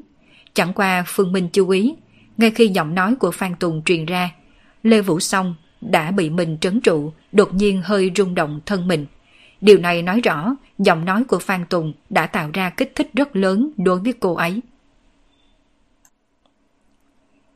Viền mắt của Lê Vũ Song hiện ra tia máu, cả khuôn mặt vẫn bẹt như vậy, an tĩnh đứng ở nơi đó. Mà Phương Minh cũng ngồi xuống trên sofa không nói gì. Hoàng Tam nằm trên mặt đất thỉnh thoảng kêu rên. Phan Thạch thì nắm tóc không biết đang suy tư điều gì. Về phần Diêu Lệ Phương thì thấp giọng khóc nức nở. Thái Văn Lễ tuy rằng trong lòng cũng rất sợ, nhưng nghĩ tới chuyện này không liên quan với mình. Hơn nữa có cậu Phương ở đây, tự nhiên mình sẽ không gặp nguy hiểm. Tâm tình ngược lại coi như tốt, thậm chí còn hơi mang theo một chút hiếu kỳ. Oán quỷ báo thù, chuyện như vậy trước đây chỉ có thể nhìn thấy trên tivi. Lần đầu tiên, ông ta có thể chân chính nhìn thấy ngoài đời thật. Nếu nói không hiếu kỳ thì mới là giả. Phan Tùng trở về rất nhanh, không tới nửa giờ đồng hồ. Nơi cửa lập tức truyền đến tiếng gầm của động cơ ô tô. Một chiếc xe thể thao thời thượng dừng ngay cửa biệt thự. Một người thanh niên trẻ tuổi bước nhanh tới. Cha, mẹ, hai người gọi con trở về là... Lời Phan Tùng mới nói đến phần nửa liền im bặt, bị tình huống trong sảnh làm kinh sợ đứng im. Trên mặt sàn có đầy dây mực cùng dây tơ hồng, còn có bộ dáng chật vật của cha mẹ mình, thậm chí còn có thêm đám người Phương Minh, khiến cho anh ta không biết chuyện gì xảy ra. Trong khoảnh khắc khi Phan Tùng bước vào, Phương Minh thấy Lê Vũ Song lại có biến hóa. Oan khí bị hắn chế trụ lại bắt đầu cuồn cuộn, cả khuôn mặt cũng cực kỳ dữ tợn. Hai tay càng thêm vũ động, muốn chộp lấy Phan Tùng. Chẳng qua, bởi vì bị Phương Minh trói buộc, hai chân của cô ấy không cách nào rời khỏi chỗ hiện nay. Lê Vũ Song, tạm thời an tĩnh đi. Phương Minh quát nhẹ một tiếng, mà Lê Vũ Song nghe được lời của Phương Minh, cử động kịch liệt hơi có chút bình phục. Nhưng Phan Tùng mới vừa đi tới, lại càng hoảng sợ. Toàn bộ khuôn mặt tuấn tú hoàn toàn trắng bệch. Phan Tùng là phú nhị đại tiêu chuẩn, từ nhỏ đã sống an nhàn sung sướng, lớn lên cũng rất cao, cộng thêm trên người toàn là hàng hiệu. khắp người tràn đầy hơi thở phú quý, là loại hình mà bất kỳ phụ nữ hám giàu nào cũng cực kỳ muốn bám. Cha, chuyện gì đã xảy ra? Sắc mặt của Phan Tùng có chút khó coi, vừa hỏi cha mình, vừa đưa mắt nhìn về Phương Minh, trong mắt mang theo vẻ bất thiện. Con trai, rốt cuộc, giữa con và Lê Vũ Song đã có chuyện gì? Phan Thạch mở miệng hỏi. Cha, không phải con đã nói với cha rồi sao? Lê Vũ Song là bạn gái của con, chỉ có điều cô ấy quá là ham hư vinh, cho nên sau này con cảm thấy không còn quá thích cô ta, sau đó liền xảy ra cãi nhau. Phan Tùng rất thông minh, không nói chuyện bản thân mình đã đẩy ngã Lê Vũ Song, nhưng anh ta lại không biết chuyện anh ta giết chết Lê Vũ Song đã sớm lộ ra rồi. Phan Thạch nghe được câu trả lời của con trai mình, vẻ mặt cũng có chút phức tạp. Đứa con trai này của ông từ nhỏ đã rất thông minh, vô cùng có đầu óc. Chẳng qua Phan Thạch không hề cảm thấy đây là chuyện gì xấu. Đầu năm nay nếu như không có đầu óc mánh khóe, thì ngay cả bản thân bị bán đi lúc nào cũng không biết. Nhất là trà trộn trên thương trường, mỗi đường đi nước bước đều phải cực kỳ cẩn thận. Chẳng qua bây giờ, ông ta không hy vọng con trai mình còn lưu tâm nhãn vào lúc này, buộc lòng phải giải thích. Tùng Nhi, về chân tướng Lê Vũ Song chết, cậu Phương đã biết. Rốt cuộc giữa con và Lê Vũ Song từng phát sinh chuyện gì? Phải nói rõ ràng tất cả mọi chuyện cho cậu Phương. Nói xong lời này, ánh mắt của Phan Thạch nhìn về Phương Minh, mà Phan Tùng thuận theo ánh mắt của cha mình rơi vào trên người Phương Minh, sắc mặt càng thêm khó coi, tức giận nói. Mày là thằng nào? Đến nhà tao làm càng cái gì chứ? Muốn gạt tiền của nhà tao sao? Cha tao bị mắc lừa nhưng mà tao thì không đâu. Sở dĩ Phan Tùng có thể nói như vậy là bởi vì anh ta thấy được Hoàng Tam trên đất. Đạo bào trên người Hoàng Tam bại lộ thân phận của ông ta. Hơn nữa Phan Tùng cũng biết mấy ngày nay hình như trong nhà mình có chút không yên ổn. Mẹ cũng đã nói muốn tìm một số cao nhân đến nhìn xem. Nhưng Phan Tùng không nghĩ ra nổi làm sao cha mình lại ngu như vậy. Cho dù mời một ít đạo sĩ các loại qua đây, vậy cũng không cần phải nói chân tướng sự tình ra. Một khi chuyện này bại lộ ra ngoài, không phải hắn sẽ ngồi tù sao? Thời đến lúc này rồi mà Phan Tùng còn ngụy biện. Phương Minh không nói gì thêm, ngón tay chỉ hướng Lê Vũ Song điểm một cái. Mà theo một chỉ này của Phương Minh, Lê Vũ Song khôi phục tự do, lập tức liền vọt tới trước mặt của Phan Tùng. Phan Tùng chỉ cảm thấy trước người mình đột nhiên kéo tới một cổ khí vô cùng lạnh. Còn không đợi cho lúc Còn không đợi đến lúc anh ta kịp phản ứng, liền cảm giác cổ mình bị cái gì bóp chặt. Đồng thời trước mặt anh ta cũng xuất hiện một gương mặt vô cùng kinh khủng. Quỷ! Phan Tùng tê giọng gầm to. Trên mặt Phương Minh ngược lại có vẻ kinh ngạc. Vậy mà Lê Vũ Song có thể ngưng tụ ra thực thể nhanh như vậy. Điều này nói rõ oán khí của cô đối với Phan Tùng đã đạt đến một mức độ vô cùng kinh khủng. Trong nháy mắt, từ oán quỷ đã biến thành ác quỷ.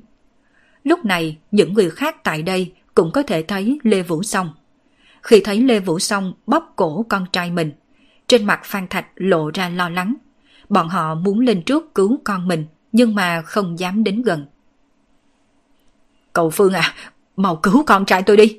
Tôi đảm bảo sẽ bắt con trai tôi nói hết chân tướng mọi việc ra, tuyệt đối sẽ không có một chút giấu giếm. Phan Thạch quay qua cầu xin Phương Minh. Ánh mắt của Phương Minh nhìn Phan Tùng đã không còn tức giận như lúc trước. Tay phải điểm một cái, lại trói chặt Lê Vũ Song. Được tự do, Phan Tùng liều mạng hô hấp, nhìn Lê Vũ Song đứng trước mặt, trên mặt hắn không có một chút màu máu. Sợ hãi trực tiếp ngồi bệt trên mặt đất, trong miệng thì nỉ non. Quỷ! Quỷ! Tùng Nhi à, nhanh chóng nói toàn bộ chân tướng sự việc cho cậu Phương nghe, bằng không, không ai cứu được con đâu. Phan Thạch bất chấp lòng thương xót con trai, vội vàng thúc giục, bởi vì ông ta đã nhìn ra vẻ bực mình trên mặt Phương Minh. Tôi... tôi... Phan Tùng có chút do dự, dần thấy đôi mắt sung huyết của Lê Vũ Song đang hung tợn nhìn mình chăm chăm. Lúc này cũng bất chấp cái gì phạm pháp hay không phạm pháp. Vì mạng sống, anh ta chỉ có thể nói hết tất cả mọi chuyện ra. Tôi, tôi nói, tôi sẽ nói hết tất cả mọi chuyện. Kỳ thật, Lê Vũ Song không phải là bạn gái tôi. Không đúng, ý tôi muốn nói, Lê Vũ Song cũng không phải tự nguyện trở thành bạn gái tôi, mà là bị tôi bức bách. Chỉ một câu nói kia, trên mặt hai vợ chồng Phan Thạch liền có thêm vẻ không thể tin. Con trai mình dáng dấp không tệ, lại thêm gia thế hậu đãi, muốn tìm phụ nữ nào mà không được, là còn cần phải bức bách con gái nhà người ta. Lê Vũ Song thật sự rất xinh đẹp, thế nhưng cũng không phải không có cô gái khác xinh đẹp như Lê Vũ Song. Vì sao con trai mình lại muốn làm như vậy? Tiểu Tùng à, vì sao con muốn bức bách Lê Vũ Song trở thành bạn gái của con? Diêu Lệ Phương không có nhịn được hỏi. Kỳ thật, con... Chuyện này phải nói đến bản thân Lê Vũ Song. Nếu như trước đây cô ta nguyện ý nhượng bộ, cũng sẽ không biến thành như bây giờ. Bên trong lời giải thích của Phan Tùng, cuối cùng Phương Minh cũng biết giữa anh ta và Lê Vũ Song đã xảy ra chuyện gì. Mà nghe xong toàn bộ chuyện xưa, Thái Văn Lễ càng thêm nghiến răng nghiến lợi, ánh mắt nhìn về Phan Tùng tràn đầy phẫn nộ. Phan Tùng là một phú nhị đại, tự thân cũng thông minh xuất sắc.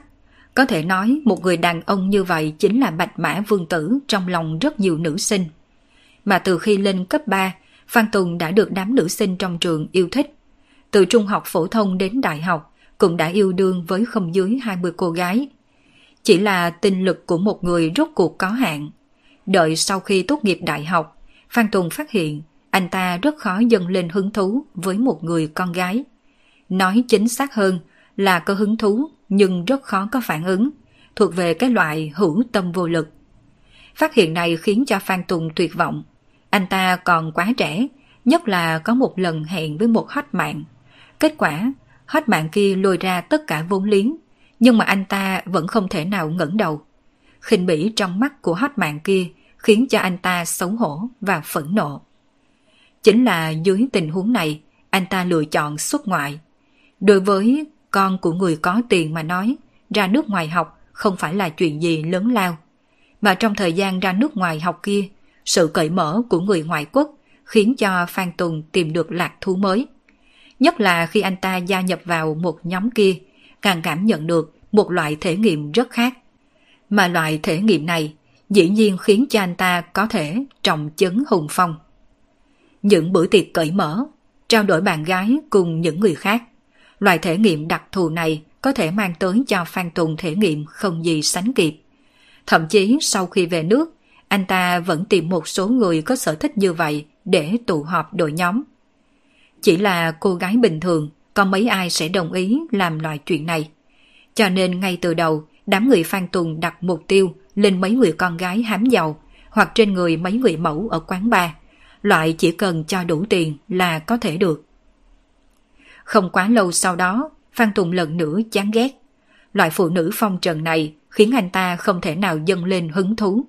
Cho nên, anh ta đưa ánh mắt đánh lên trên người mấy cô gái đàng hoàng.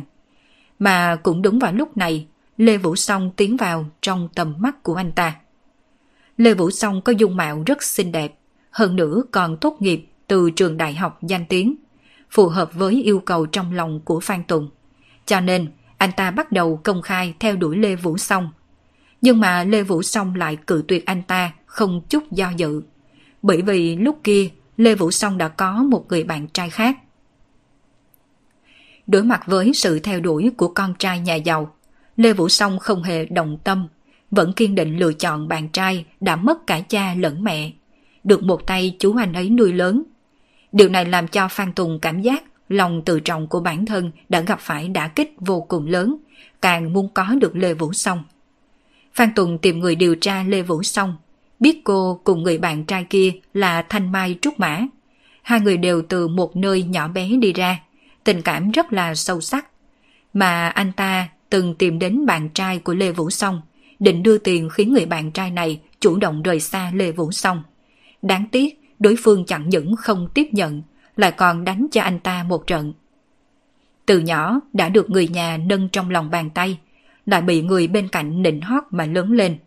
Đã có khi nào Phan Tùng bị người khác xỉ vả như vậy, chỉ ít chuyện này dưới cái nhìn của anh ta thực sự là vô cùng nhục nhã. Cho nên, anh ta quyết định trả thù Lê Vũ Song cùng bạn trai của cô. Kỳ thực, nếu như trước đây, hắn chỉ cự tuyệt tôi, tôi cũng sẽ không tức giận như vậy. Nhưng người đàn ông kia còn đánh tôi một trận. Thậm chí Lê Vũ Song, tiện nhân kia, còn hôn môi tên đó ngay trước mặt tôi. Sau khi Phan Tùng nói tới đây, diện mục trở nên dữ tợn vô cùng. Cho nên, tôi muốn hủy diệt người đàn ông của cô ta. Tôi muốn khiến cho Lê Vũ Song ngoan ngoãn theo tôi. Nhìn nét mặt con trai mình biến hóa, vẻ mặt của Diêu Lệ Phương tràn đầy đau lòng. Bà không rõ con trai vẫn có hình tượng bé ngoan trong mắt mình kia, trong lòng dĩ nhiên có thể trở thành vặn vẹo như thế. Phan Tùng là một phú nhị đại có tiền, mà bên cạnh anh ta cũng hội tụ một đám người biến thái giống như anh ta. Trong mấy lời bàn mưu tính kế của những người này, anh ta nghĩ ra một biện pháp để đối phó Lê Vũ Song cùng bạn trai của cô ấy. Bạn trai Lê Vũ Song, cha mẹ chết sớm, được chú nuôi lớn. Chẳng qua chú của anh ta là một người nông dân trung thực, cũng không kiếm được bao nhiêu tiền. Bởi vì nuôi nấng anh ta mà vẫn bị thím quản rất là chặt ở nhà, không hề có chút địa vị của một gia chủ. Cho nên phương pháp xử lý của Phan Tùng rất đơn giản, đó chính là mua chuộc thím của bạn trai Lê Vũ Song, cho thím của bạn trai Lê Vũ Song một khoản tiền, khiến cho thím của anh ta đi làm một việc, chính là đẩy bạn trai của Lê Vũ Song vào bệnh viện tâm thần. Về người bị bệnh tâm thần, trên thực tế, hiện nay pháp luật cũng không rõ. Rốt cuộc làm sao mới có thể thẩm định một người có bệnh tinh thần hay không? Là do bác sĩ đến giám định. Nhưng nếu như một người có khuynh hướng bị bệnh tâm thần, với tư cách gia thuộc hoặc là người giám hộ là có tư cách đưa bệnh nhân vào bệnh viện tâm thần trước. Bạn trai Lê Vũ Song cứ như vậy lấy phương thức bị bệnh tâm thần, bị đưa vào trong bệnh viện tâm thần. Đương nhiên trong này, Phan Tùng cũng mua chuộc bác sĩ tâm thần trong bệnh viện. Đầu năm nay, nếu bị bệnh gì khác còn có thể biện giải, thậm chí trực tiếp tiến hành nghiệm chứng. Nhưng bệnh tâm thần, loại vật này, cho dù bạn trai Lê Vũ Song nói mình không bị bệnh tâm thần, cũng sẽ không có người tin.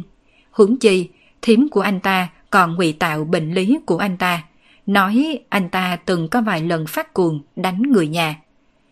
Bị bệnh tâm thần, đây là do tinh thần bị hỗn loạn dẫn tới, nên thu trị hay không thu trị, không nên thu trị hay thu trị. Những bệnh án như vậy cũng không hiếm thấy. Một triệu phú hào nào đó bị vợ mình đưa vào bệnh viện tâm thần. Đợi sau khi xuất viện, danh nghĩa tài sản cùng sản nghiệp đều đã bị thay đổi. Hơn nữa ngay cả việc muốn tố cáo với chính quyền cũng không có cửa. Nguyên nhân rất đơn giản.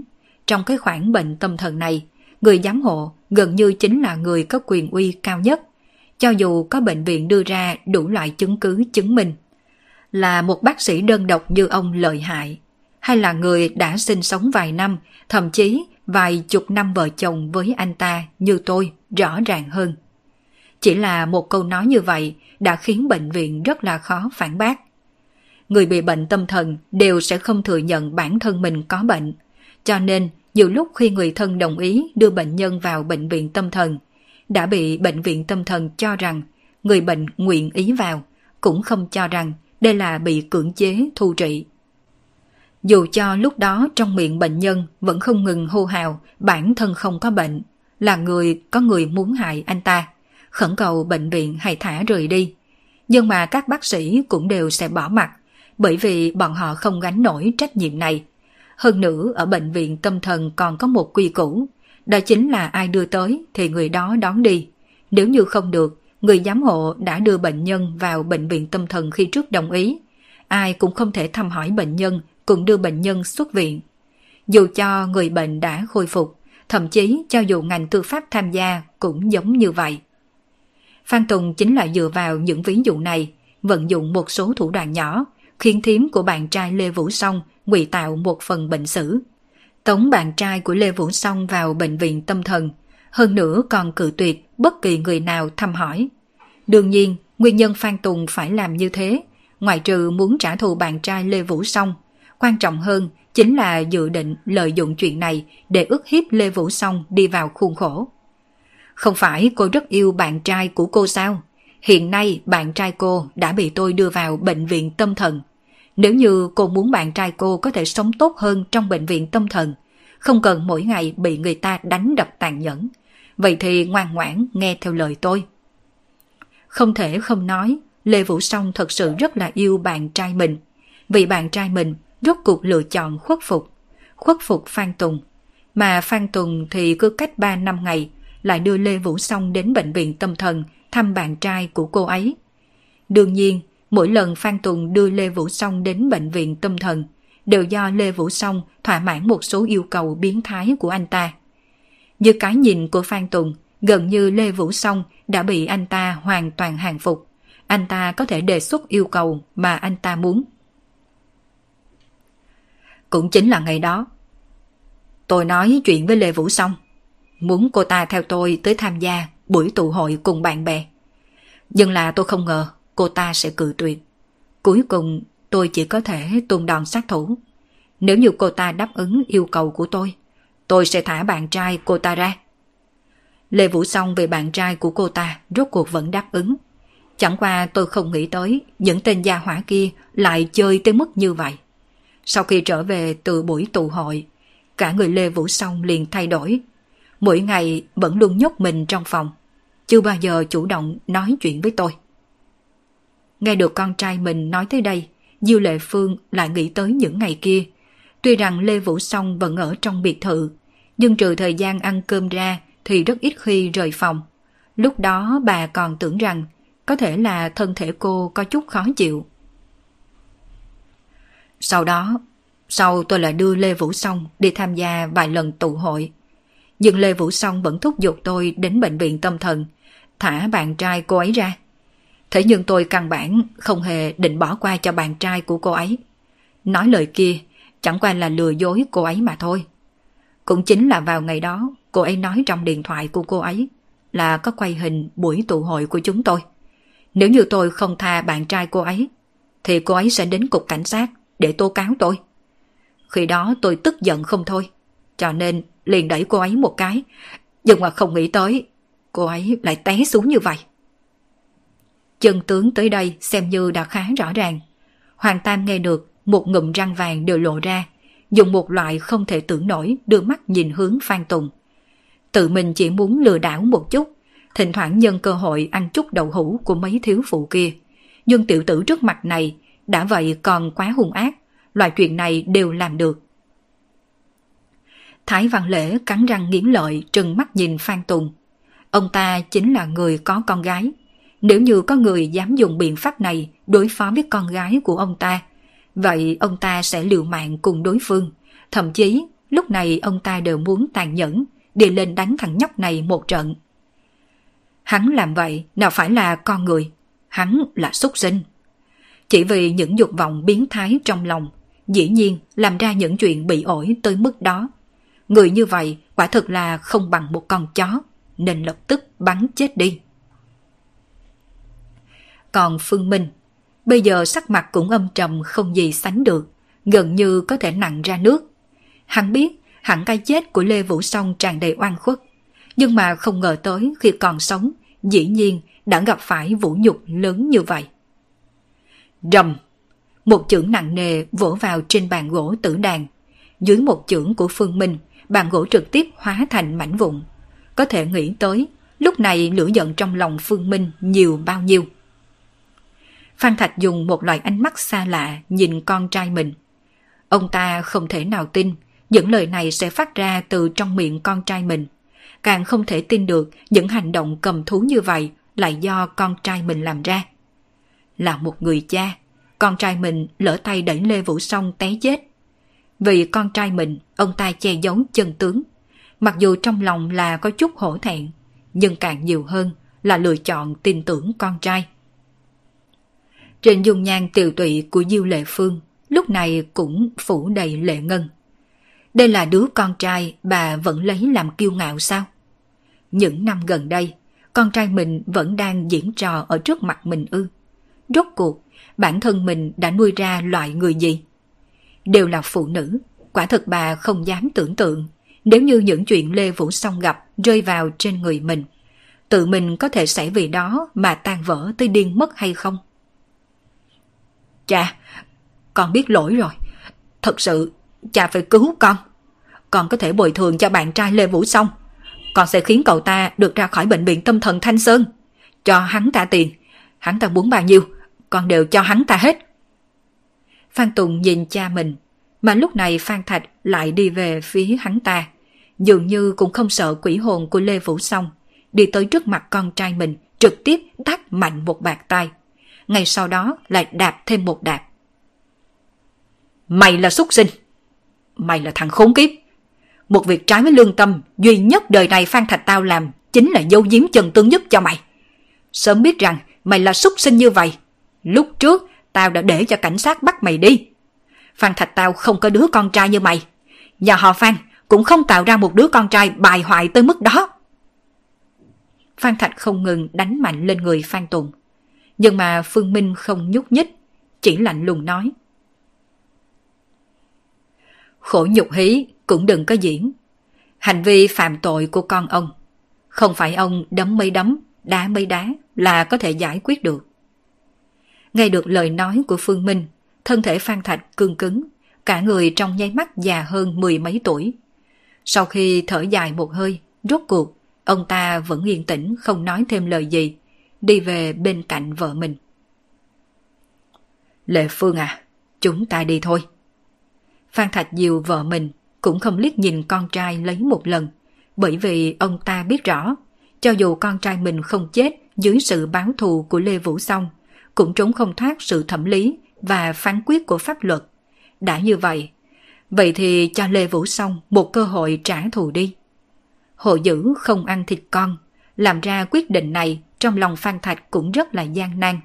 Nhưng ông ta biết, ông ta nhất định phải làm ra quyết định như vậy. Không chỉ vì quỷ hồn của Lê Vũ Song ở chỗ này, còn vì cậu Phương thần bí lại mạnh mẽ kia. Mẹ! Mẹ cứu con! Mẹ không thể nào bỏ rơi con như vậy được! Thấy cha mẹ mình muốn rời đi, Phan Tùng hoàn toàn luống cuống. Trước đây, nếu như bản thân mình phạm phải một chút chuyện nhỏ, cha mẹ đều sẽ giải quyết cho mình. Cũng giống như khi anh ta vừa lên cấp hai, không cẩn thận khiến một cô bé lớn bụng lên. Cuối cùng, nữ sinh kia chuyển trường, mà anh ta thì không bị chút ảnh hưởng. Diêu Lệ Phương nhìn con trai mình, trong ánh mắt có vẻ không nỡ. Nếu như có thể mà nói, bà rất muốn trả nợ thay cho con trai, có thể khiến Lê Vũ Song đến giết chết mình. Nhưng bà biết điều đó là không có khả năng. Ánh mắt của cậu Phương đã nói cho bà biết. Tự Nhi à, nếu có kiếp sau, không nên đầu thai làm con của mẹ. Sau khi lưu lại câu này, Diêu Lệ Phương không dám liếc nhìn con trai mình, bởi vì bà sợ liếc mắt, sợ rằng bản thân mình sẽ không nhịn được, để mặc chồng dìu mình khỏi căn biệt thự này. Tôi, tôi đi ngay đây. Vấn đề này không có liên quan gì với tôi. Hơn nữa, sau này tôi đảm bảo sẽ không có đi gạt người. Hoàng Tam cũng lập tức đứng lên. Giờ khắc này dường như cả người không còn đau đớn, cũng không kêu rên, xám xịt chạy ra ngoài cửa. Mà lúc này Phương Minh cũng không có ngăn ông ta. Ông chủ Thái, ông cũng đi về trước đi. Phương Minh nhìn về Thái Văn Lễ. Thái Văn Lễ cũng biết kế tiếp trong biệt thự này sẽ phát sinh chuyện gì. Sắc mặt nặng nề gật đầu, rốt cuộc liếc nhìn quỷ hồn của Lê Vũ Song đứng ở nơi đó, thở dài đi ra khỏi cửa chính. Ai, đây là một cô gái đáng thương. Kết thúc tập một trăm ba mươi mốt của bộ truyện Đô Thị Siêu Cấp Vô Sư. Cảm ơn tất cả các bạn đã theo dõi. Mời tất cả các bạn cùng tiếp tục theo dõi tập một trăm ba mươi hai của bộ truyện Đô Thị Siêu Cấp Vô Sư.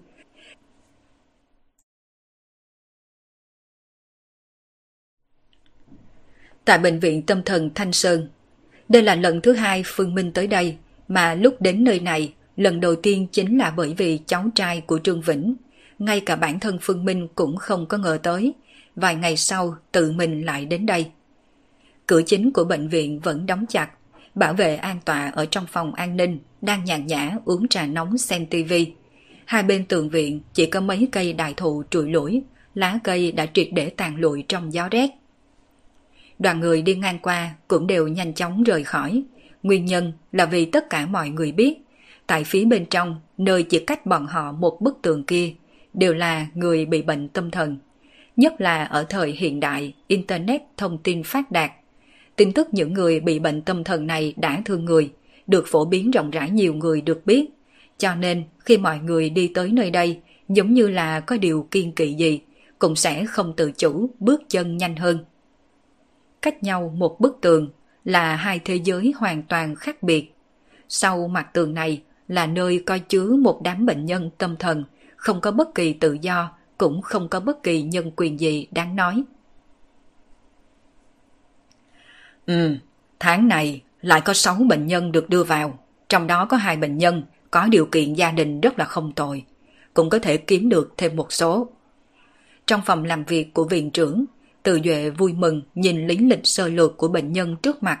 Không bao lâu, một vị bác sĩ đẩy cửa đi đến nói: "Viện trưởng, người nhà của Trương Hải Sương, bệnh nhân cấp A, muốn đưa bệnh nhân xuất viện." "Không cho phép." Từ Duệ không hề nghĩ ngợi liền cắt đứt. Cái từ cấp A này là hắn sáng lập ra. Sau khi hắn tiếp nhận bệnh viện này, đã chia hết bệnh nhân trong bệnh viện thành mấy cấp bậc, dựa theo trình độ kinh tế của gia đình để chia bệnh nhân thành người từ cấp độ A tới cấp độ D. Càng là người có tiền lại càng không thể đơn giản cho xuất viện được, mà gia thuộc của những bệnh nhân kia vì để cho bệnh nhân ở bệnh viện có thể được điều trị cùng bảo vệ một cách tốt nhất, bắt buộc phải bị bệnh viện bóc lột, thậm chí âm thầm tặng lễ. Từ Duệ không sợ gia thuộc này sẽ gây chuyện, nguyên nhân là vì một bệnh nhân tâm thần đã khỏi hẳn hay chưa, cũng không phải tùy người nhà định đoạt, cũng không phải tùy ngành tư pháp định đoạt, mà là tùy vào bác sĩ trong bệnh viện của bọn họ đến định đoạt. Chỉ cần trong viện nói, bệnh của bệnh nhân này còn chưa có khỏi, vậy thì không cách nào xuất viện được. Về phần sợ, bởi vậy mà đắc tội với người khác, căn bản Từ Duệ sẽ không đặt vấn đề này trong lòng. Thượng Hải là thành thị gì? Đó là một trong những thành phố xếp hạng trước mười trên cả nước. Ở thành phố này, vô cùng nhiều người có tiền, tài sản hơn chục triệu đều không coi vào đâu. Tuy rằng những người này có không ít tiền, nhưng lại không mấy người có bối cảnh dính líu với chính phủ. Nếu như ở huyện thành nho nhỏ, một triệu phú, phỏng chừng người đó sẽ có quan hệ với tất cả đầu lĩnh lãnh đạo trong huyện nhỏ đó. Hắn còn không dám đắc tội. Thế nhưng ở Thượng Hải, tùy ý có thể thấy được xê i ô cùng tổng giám đốc. Có tiền thì thế nào?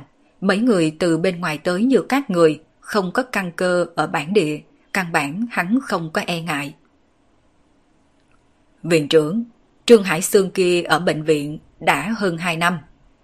Bác sĩ có chút khó xử nói, chủ yếu là hắn đã thu tiền của người nhà họ Trương rồi, đồng ý với người nhà họ Trương có thể chứng minh bệnh nhân đã lành bệnh để được đưa ra ngoài. "Đạt tới yêu cầu rồi sao?" Từ Duệ không nhanh không chậm hỏi. Một số chuyện ẩn bên trong giữa thủ hạ bác sĩ cùng người nhà bệnh nhân, hắn cũng hiểu rất rõ. Tự mình ăn thịt cũng phải lưu cho bác sĩ uống một chút canh, bằng không mà nói, những bác sĩ này sẽ không nghe lời mình, trực tiếp tố cáo với bên trên. Kết quả như vậy, cho dù là hắn cũng không có chịu nổi. "Còn kém ba chục ngàn thì được. Đến lúc đó khi xuất viện, lại nói cho gia đình đó mua thêm một chút thuốc." "Được, đã như vậy, vậy thì thả cho hắn ta xuất viện đi. Dù sao Trương Hải Sương cũng là bệnh nhân của ông. Ông là hiểu rõ bệnh tình của bệnh nhân nhất. Chẳng qua phải nhớ cho kỹ, chúng ta phải có trách nhiệm với bệnh tình của bệnh nhân, phải có thái độ phụ trách với xã hội, tuyệt đối không thể lạm dụng lòng tốt." Nghe được ngôn ngữ thành khẩn thâm thí của Từ Duệ, trên mặt bác sĩ kia gật đầu lộ ra tán thành, nhưng mà trong lòng thì không cho là đúng. Ý trong lời của viện trưởng Từ đã nói rõ ràng, chính là không muốn gánh trách nhiệm. Nếu như sau khi Trương Hải Sương xuất viện, bệnh tình tái phát, thì chính bản thân mình là người chịu trách nhiệm. Chẳng qua, vị bác sĩ kia cũng không có sợ. Từ nửa năm trước, kỳ thực Trương Hải Sương cũng đã bình phục. Chỉ là bởi vì không đạt tới tiêu chí tiêu phí của bệnh nhân cấp A là năm trăm ngàn do viện trưởng đặt ra. cho nên mới vẫn còn chưa được xuất viện mà thôi. Bác sĩ này rời đi, trên mặt Từ Duệ có vẻ dương dương đắc ý. Trước đây, khi hắn bị điều từ bệnh viện top ba đến bệnh viện tâm thần làm chức viện trưởng, trong lòng vẫn luôn cực kỳ bất mãn. Một viện trưởng của bệnh viện tâm thần nói ra đều khiến cho người ta cảm thấy dị ứng. Thế nhưng, sau khi trở thành viện trưởng, hắn mới biết được làm viện trưởng của bệnh viện tâm thần thoải mái ra sao. Những bệnh nhân này cũng không giống như những bệnh nhân tâm thần ở viện khác, thường xuyên trách cứ bác sĩ, thỉnh thoảng còn gây ra mấy chuyện náo loạn. Ở trong bệnh viện tâm thần này, hắn chính là tồn tại nhất ngôn cửu đỉnh. Đúng rồi, còn tên tiểu tử Lâm Chân kia gần đây ra sao? Nếu như còn không thành thật, vậy thì giao huân hắn nhiều nhiều một chút. Ai kêu thằng nhóc này dám đắc tội với cậu Phan, tôi đã thu của cậu Phan những năm trăm ngàn rồi. Sau khi Từ Duệ xem hết văn kiện, trong miệng nói nhỏ một câu. Bệnh viện tâm thần này của hắn trừ một số người bị bệnh tâm thần chân chính, cũng không thiếu người bị bệnh tâm thần được đưa vào. Mà một khi thu nhận vào bệnh viện tâm thần, trở thành bệnh nhân, chẳng khác nào người bị hạn chế năng lực hành vi hoặc là người không có năng lực hành vi. Như vậy người giám hộ của bệnh nhân này sẽ có thể đại diện thay quyền toàn bộ hành vi dân sự của bệnh nhân, kể cả quản lý tài sản. Đối với Từ Duệ mà nói, đây mới là nguồn thu nhập lớn chân chính của hắn. Mấy năm nay, hắn chỉ dựa vào chuyện này liền lén thu nhập đạt đến mấy triệu. Những người đưa người thân của mình vào viện tâm thần, sau đó lén mưu mô lấy tài sản của người đó, đều ngầm đút lót tiền cho hắn. Từ Duệ không sợ phiền phức mà bản thân phải gánh. Dù sao dựa theo pháp luật quy định, cưỡng chế thu trị là không có ngưỡng cửa. Những bệnh nhân kia không có quyền lợi cự tuyệt thu trị, mà nếu quả thật chuyện xảy ra bị lộ ra ngoài, dẫn tới truyền thông truy hỏi, hắn cũng có thể dùng người nhà bệnh nhân đến từ chối. Gia thuộc người ta đều nói bệnh nhân có bệnh tâm thần, vậy thì nhất định là có bệnh tâm thần, lại thêm giả tạo một số số liệu kiểm tra cùng lý lịch sơ lược là có thể khiến bản thân mình trở nên trong sạch. Chẳng qua cũng nói cậu Phan kia cũng thật vẫn rất biết chơi. Tụ hội cởi mở, không hổ là người đã từng được ra nước ngoài. Trên phương diện này thật đúng là quá lợi hại. Hình như bạn gái của cậu Phan kia chính là bạn gái cũ của Lâm Chân. Lớn lên thật đúng là xinh đẹp đáng yêu. Lần sau khi có tụ hội, tôi cũng phải tìm cơ hội nếm thử một chút mùi vị.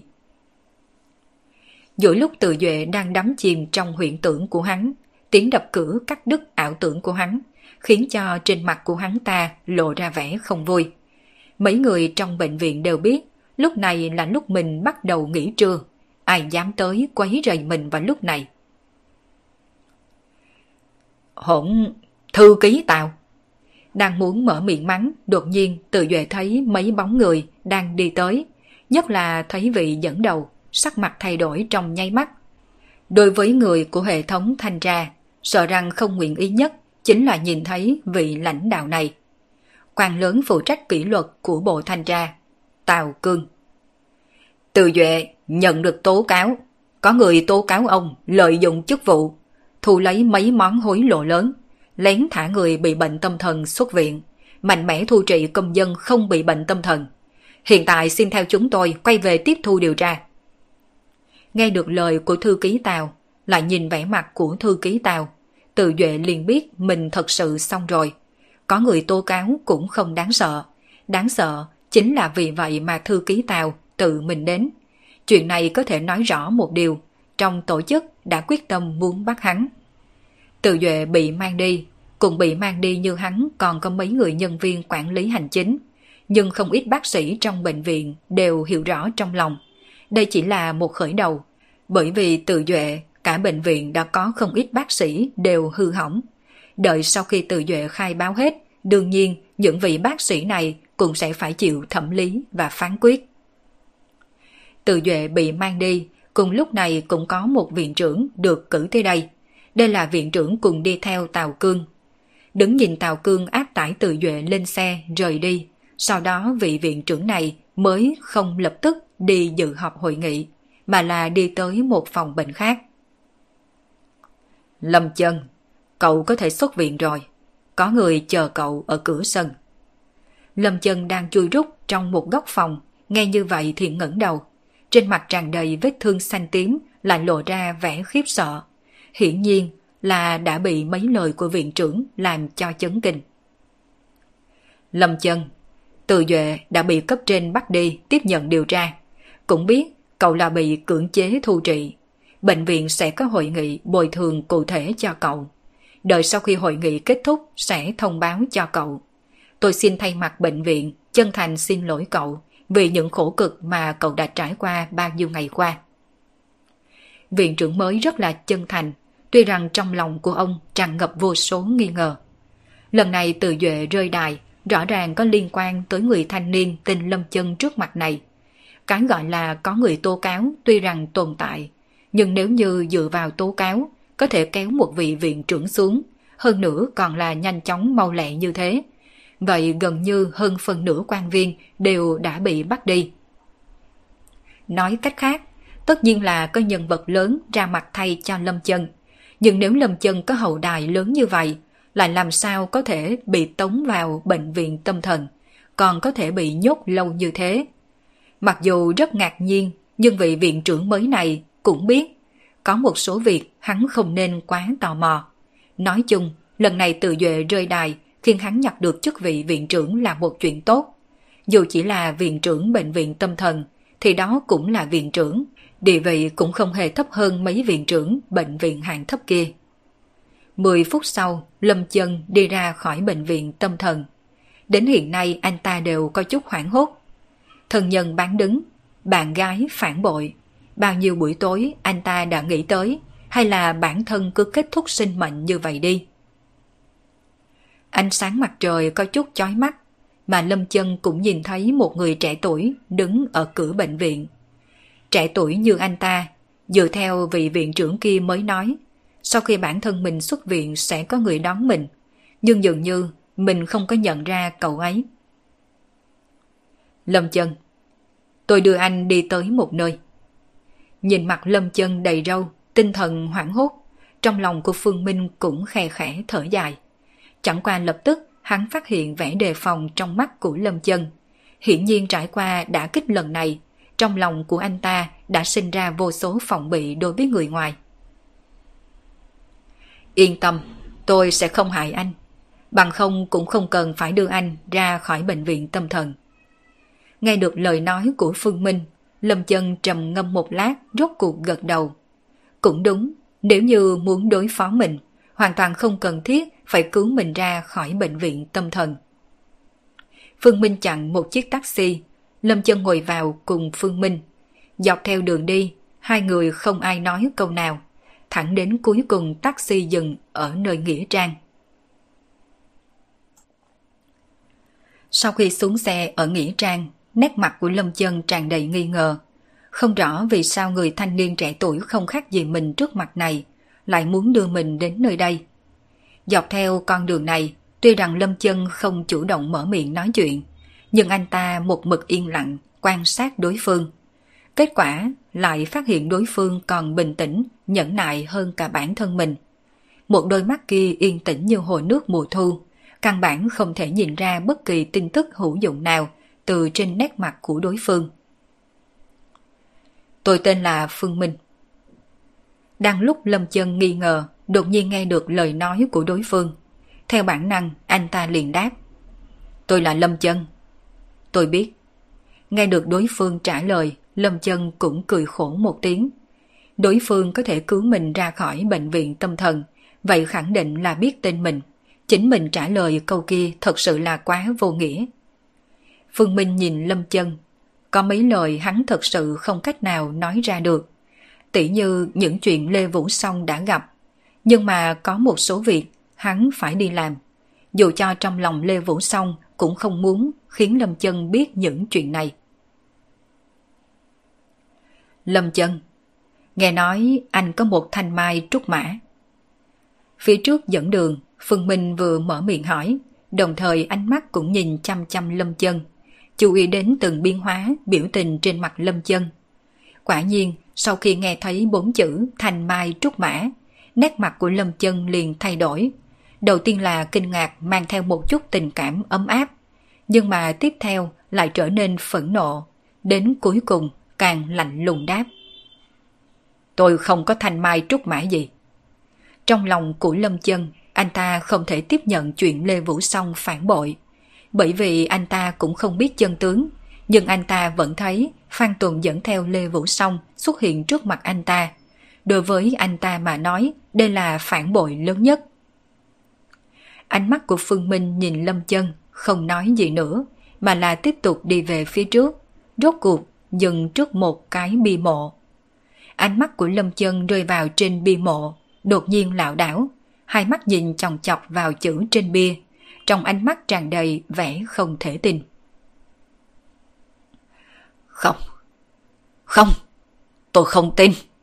Điều này sao có thể? Tôi không tin. Nhìn cái tên quen thuộc trên bia mộ, Lâm Chân không thể nào chấp nhận được sự thật này. Giờ khắc này trong mắt của anh ta đã không còn hận ý cùng phẫn nộ, mà chỉ là thất kinh cùng không thể nào chấp nhận được. Bất kể ra sao, đây cũng là người con gái anh ta yêu nhiều năm. Làm sao cô ấy có thể chết như vậy? Tôi không tin. Nhất định là cậu lừa gạt tôi. Nhất định là Vũ Song chưa chết. Cô ấy, cô ấy chưa chết. Nhìn dáng vẻ của Lâm Chân có chút điên cuồng, trong lòng của Phương Minh ngược lại có chút vui mừng. Cảm giác được vui mừng thay cho Lê Vũ Song. Chỉ ít không uổng công Lê Vũ Song bị Lâm Chân mà hy sinh nhiều đến như vậy. Lâm Chân à, nơi này có lá thư mà Lê Vũ Song để cho tôi. Giờ tôi chuyển giao cho anh. Trên tay của Phương Minh xuất hiện một phong thư. Phong thư này thật sự do Lê Vũ Song viết. Hơn nữa là Lê Vũ Song lưu lại trước khi cô ấy chết. Trên thực tế trong lòng Lê Vũ Song đã chuẩn bị kỹ càng. Cô đã sớm chờ, đợi ngày Lâm Chân xuất viện. Cô sẽ kéo theo Phan Tùng chết theo cô. Lâm Chân si ngốc tiếp nhận phong thư. Vẹn vẹn chỉ vừa mở ra liếc mắt, nước mắt liền không nhịn được tuôn rơi. Đến sau này càng là phát cuồng, ôm mộ bia của Lê Vũ Song mà gầm. Đây là một loại phát tiết, mà Phương Minh thì đứng ở một bên cũng không quấy nhiễu. Hắn không có xem nội dung trong thư, nhưng cũng biết có lẽ Lê Vũ Song sẽ không nói cho Lâm Chân một số chân tướng, bởi vì cô muốn để lại cho Lâm Chân một ấn tượng tốt nhất. Nửa giờ đồng hồ trôi qua, cảm xúc của Lâm Chân mới khôi phục, bình tĩnh hơn. Mà lá thư này cũng đã sớm bị nước mắt của anh ta làm cho ướt nhẹp. Nhưng cho dù là vậy, anh ta vẫn thận trọng gấp gọn lá thư này, sau đó nét mặt trân trọng để vào trong ngực mình. Lâm Chân, tuy rằng Lê Vũ Song đã đi, nhưng tôi nghĩ khẳng định cô ấy hy vọng cuộc sống sau này của anh có thể trôi qua thật tốt, dẫn theo hy vọng của cô ấy cùng nhau sống sót. Phương Minh không phải loại người biết an ủi người khác, hắn chỉ thuật lại lời của Lê Vũ Song cho Lâm Chân. Về phần Lê Vũ Song, vào ngày hôm qua cô đã đi đến cõi âm. Thời gian trở lại một ngày trước, khi Phương Minh rời khỏi biệt thự nhà họ Phan, Lê Vũ Song cũng bị hắn đưa đi, mà bởi vì giết chết Phan Tùng, oán khí của Lê Vũ Song cũng được hóa giải hơn phân nửa. Chỉ là rốt cuộc Lê Vũ Song đã hóa thành ác quỷ. Hơn nữa bởi vì là oán khí tam thế, Phương Minh cũng không lựa chọn hóa giải oán khí của Lê Vũ Song mà đưa cô về cõi âm. Quỷ hồn của Lê Vũ Song về tới cõi âm, dĩ nhiên oán khí cũng sẽ tiêu tan. Chẳng qua trong lòng Phương Minh vẫn có một điểm hiếu kỳ. Hắn muốn từ Lâm Chân này đạt được đến đáp án. Lâm Chân, có phải giữa anh và Lê Vũ Song đã từng gặp phải chuyện đặc thù gì? Nghe được lời nói của Phương Minh, Lâm Chân sửng sốt một chút, trên mặt lộ ra hồi tưởng. Anh ta cùng Lê Vũ Song lâu như vậy, nhưng muốn nói tới những chuyện đặc biệt, dường như chỉ có một thứ. Năm năm trước, khi tôi và Vũ Song mới tốt nghiệp trung học, hai người chúng tôi đã đến Nam Cương du ngoạn một chuyến. Lúc đó có thể là bởi vì thủy thổ không quen, khi tôi vừa đến Nam Cương liền bị bệnh. Hơn nữa bệnh vô cùng nghiêm trọng. Cho tới sau này Vũ Song tìm tới một lão bà người bản xứ. lão bà này cho tôi một số dược thảo hồi phục cơ thể. Sau đó cơ thể của tôi mới chậm rãi chuyển biến tốt đẹp. Lâm Chân nhớ đến năm năm trước, bản thân mình đã có một hành trình đến Nam Cường. Sau đó anh ta mới biết được phải khó khăn lắm mới có thể mời bà bà kia. Ở tại một nơi vô cùng vắng vẻ, là Vũ Song đã đi hơn mười dặm đường núi tự mình mời tới. Anh ta đã hỏi qua Vũ Song phải nói thế nào mới mời được lão bà kia qua đây. Nhưng Vũ Song chỉ quay qua tươi cười với anh, nói đây là một bí mật. Còn nói sau này nếu như tôi dám bắt nạt cô ấy, vậy thì người gặp không may ngược lại là tôi. Nghe được Lâm Chân giải thích, trong nháy mắt Phương Minh hiểu rõ tất cả, hiểu rõ vì sao Lê Vũ Song sẽ có oán khí tam thế. Cổ tình nhân. Vị lão bà kia hẳn là cổ sư Nam Cương, mà Lê Vũ Song đã bị gieo cổ tình nhân. Cổ tình nhân cũng không cần gieo có cả hai người, chỉ cần gieo vào cơ thể một người trong đó là đủ. Nếu người bị gieo cổ tình nhân này mà phản bội tình lữ, vậy thì sẽ gặp phải phản vệ. Mặt khác, cổ tình nhân là một loại cổ rất đặc thù. Nó cũng không phải là một loại cổ trùng. Đúng hơn phải nói là một loại khế ước thuộc về linh hồn. Lấy linh hồn của bản thân mình làm khế ước, loại khế ước này có thể khiến hồn phách của một người trở nên mạnh mẽ. Cho nên, sau khi Lê Vũ Song chết, quỷ hồn của cô ấy dưới tác dụng của cổ tình nhân mới có thể có oán khí tam thế. mười lăm phút sau, Phương Minh dâng một nén nhang cho Lê Vũ Song rồi rời đi. Về phần Lâm Chân, lúc bóng đêm triệt để đen xuống, anh ta mới đi ra khỏi nghĩa trang. Mà Lâm Chân cũng không biết, trong bóng đêm đó, có một bóng người xinh đẹp dường như đang nhìn anh ta đi, mãi cho tới khi thân ảnh của anh ta hoàn toàn biến mất. Tại nhà họ Diệp. Alice của chúng ta lợi hại như vậy ư? Nhỏ như vậy đã có thể ngâm thơ, thật sự là lợi hại. Phương Minh ngồi xuống trên sofa, trong tay Alice cầm một quyển thơ cổ bách thủ, nằm sấp trên bắp đùi của Phương Minh. Mà Phương Bảo Bảo thì ở một bên loay hoay chơi đùa mấy món đồ chơi của cậu bé. Chỉ là ánh mắt kia thỉnh thoảng liếc về Phương Minh cùng Alice bên này. Dạ, bà nội mới vừa dạy con đọc thơ. Alice ngọt ngào đáp. Bà nội trong miệng cô bé dĩ nhiên chính là mẹ của Diệp Tử Du, Lương Quỳnh. Đối với Alice gọi mình là anh, lại gọi Lương Quỳnh là bà. Đối với loại xưng hô hỗn loạn bối phận này, Phương Minh cũng chỉ có thể bất đắc dĩ tiếp nhận. Vậy anh trai sẽ khảo em thử. Bài thơ này đọc ra sao? Phương Minh mở quyển sách, lật đến tờ thứ nhất, đưa tay chỉ vào bài Tĩnh Dạ Tư của Lý Bạch. Dưới cái nhìn của hắn, nếu dì Lương dạy Alice đọc thơ, nhất định sẽ dạy cô bé đọc từ bài đầu tiên. Đến lúc đó chờ Alice ngâm xong, hắn liền khen Alice. Bọn nhóc mà, cần chính là biểu dương. Nhưng mà sau khi Alice cất giọng non nớt, niệm tụng, lại khiến cho khóe miệng của Phương Minh không nhịn được co quắp, mạnh mẽ nín cười.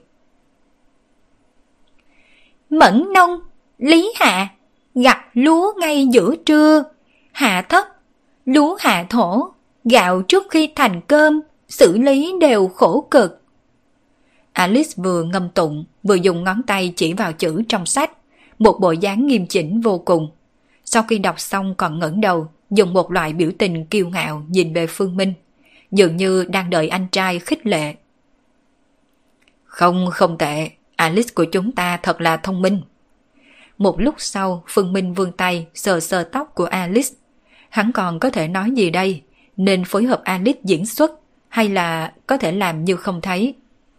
Ở một bên chơi đùa đồ chơi, thấy như vậy, Phương Bảo Bảo lại không mặc kệ. Cất bước chân nhỏ chạy đến, dùng một loại khinh bỉ đưa mắt nhìn hướng Phương Minh, đồng thời cất giọng non nớt nói. Đây không phải là mẫn nông. Không sai, chính là mẫn nông, là gặt lúa ngay giữa trưa. Alice cũng không có mặc kệ, hai tay chống eo nhỏ chu miệng nói.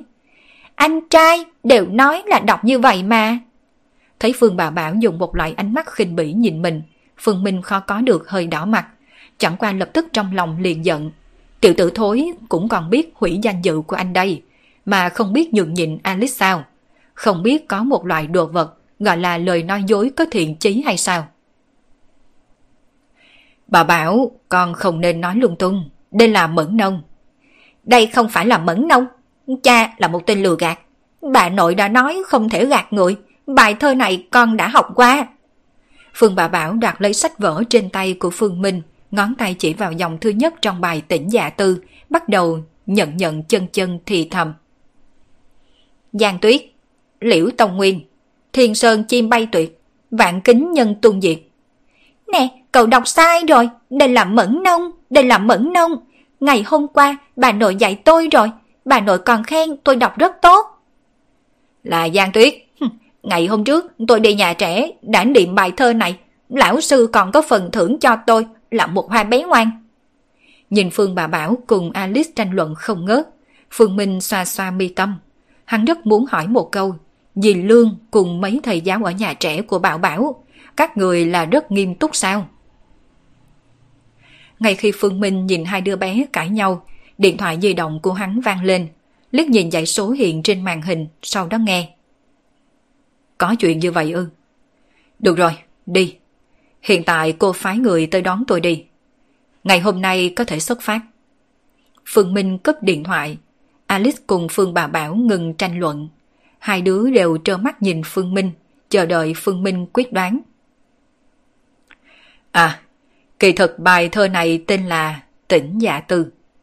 Rốt cuộc Phương Minh quyết định vẫn phải thành thực giáo dục đứa bé. Chỉ là lời nói của hắn vừa ra, Alice cùng Phương Bảo không mặc kệ, đồng thời ngắt lời hắn. Anh trai, đây không phải là Tỉnh Dạ Tư. Tỉnh Dạ Tư là bài này mới đúng chứ. Alice cầm sách vở lên lật lật thêm vài trang, cuối cùng chỉ vào một bài Phong Kiều Dạ Bạc, nói rất là nghiêm túc. Đúng rồi, bài này mới gọi là Tỉnh Dạ Tư. Phương bà bảo một bên cũng công nhận gật đầu. Ôi trời ơi, mình có thể nói gì đây? Phương Minh có chút tuyệt vọng, điều may mắn nhất là không bao lâu, một chiếc xe con liền đứng dưới lầu nhà họ Diệp, rốt cuộc cũng giải cứu hắn. Trên xe, nét mặt của Lăng Sở Sở có chút nghiêm túc. Sau khi Phương Minh vừa lên xe, liền chạy, chạy thẳng về hướng sân bay. Tình huống cụ thể là như thế nào? Nói trước một chút đi. Lăng Sở Sở hít sâu một hơi, sau đó nói. Tình huống cụ thể tôi cũng không phải rất rõ ràng. Chính là một giờ trước, em trai tôi gọi một cuộc điện thoại cho tôi. Nói là em ấy muốn kết hôn, sau đó gửi cho tôi một tấm hình. Mà sau khi nhìn thấy tấm hình này, tôi đã gọi điện thoại ngay cho nó, nhưng mà không có gọi được. Phương Minh tiếp nhận di động của Lăng Sở Sở đưa tới. Trong tấm ảnh có quá nhiều người mặc quần áo dân tộc, hội tụ lại chung một chỗ. Mà vị trí trung tâm nhất chính là một cặp tình lữ sắp cưới. Cô gái mặc một bộ váy đỏ cùng Lăng Duy đang cười khúc khích. Em trai cô kết hôn nhanh như vậy cũng tốt mà, có thể bớt tai họa cho những nữ sinh khác. Nghe được câu trả lời của Phương Minh, Lăng Sở Sở quay đầu, trừng mắt. Nếu thật sự là em trai tôi ổn định muốn kết hôn, vậy nhất định tôi sẽ đồng ý. Nhưng mà quan trọng lúc này em trai tôi đến Nam Cương bên kia, bên người có dẫn theo một cô gái. Nhưng bây giờ đối tượng kết hôn với em trai tôi không phải là cô gái kia, mà dựa theo cô gái kia đã nói, cô ấy và em trai tôi đã tách ra ở Nam Cương. Em trai tôi là bị một đám người bắt đi mất. Áp trại phu nhân. Áp trại cái đầu cậu đó. Nói chung vấn đề này có chút không bình thường. Bây giờ tôi còn chưa dám nói cho mấy người bà nội cùng cô cô. Dự định tạm thời đi qua nhìn một chút tình huống cụ thể ra sao. Kỳ thật cũng không có gì không tốt mà. Nghe nói mấy cô gái miêu tộc dám yêu dám hận. Gặp phải người khác phái mà mấy cô ấy thích sẽ chủ động theo đuổi. Không chừng cô gái miêu tộc nào đó coi trọng em trai cô. Chỉ ít những cô gái miêu tộc này đều tinh khiết tự nhiên, tốt hơn nhiều so với mấy hot mạng đọc phẫu thuật thẩm mỹ mà em trai cô tìm kiếm kia. Phương Minh à, dù thế nào đi nữa, em trai tôi cũng coi như là họ hàng của cậu đó. Cậu có thể đừng hả hê như vậy có được hay không? Nhìn ra Lăng Sở Sở bất mãn, Phương Minh không nói thêm gì. Những lời hắn nói vừa nãy chẳng qua là giảm bớt tâm tình vội vàng trong lòng Lăng Sở Sở. Lúc này ánh mắt rơi vào trên tấm hình, ngón tay vuốt vuốt khuôn mặt bên trong tấm hình, khóe miệng lại dâng lên một vòng tươi cười ẩn ý sâu xa. Thật là vừa khớp, từ làng du lịch gặp được một vị cổ sư Nam Cương, rồi đến cổ tình nhân trên người của Lê Vũ Song, mà bây giờ hắn lại tự thân đi tới Nam Cương, xem ra hắn và Nam Cương thật đúng là có duyên phận. Lăng Sở Sở đã sớm mua xong vé máy bay, chuyến này chỉ có hai người là cô ấy và Phương Minh. Sở dĩ sẽ gọi theo Phương Minh cùng đi là vì cô biết Nam Cương bên kia có chút thần bí, nhất là cô gái mà em trai mình dẫn đi có nói. Em trai mình dường như đã mê đắm mấy cô gái Nam Cương, mê đắm tới mức giống như đã nhập ma. Vì vậy cô ấy hoài nghi trong này có thể có chuyện bí ẩn gì, lúc này mới kéo Phương Minh theo.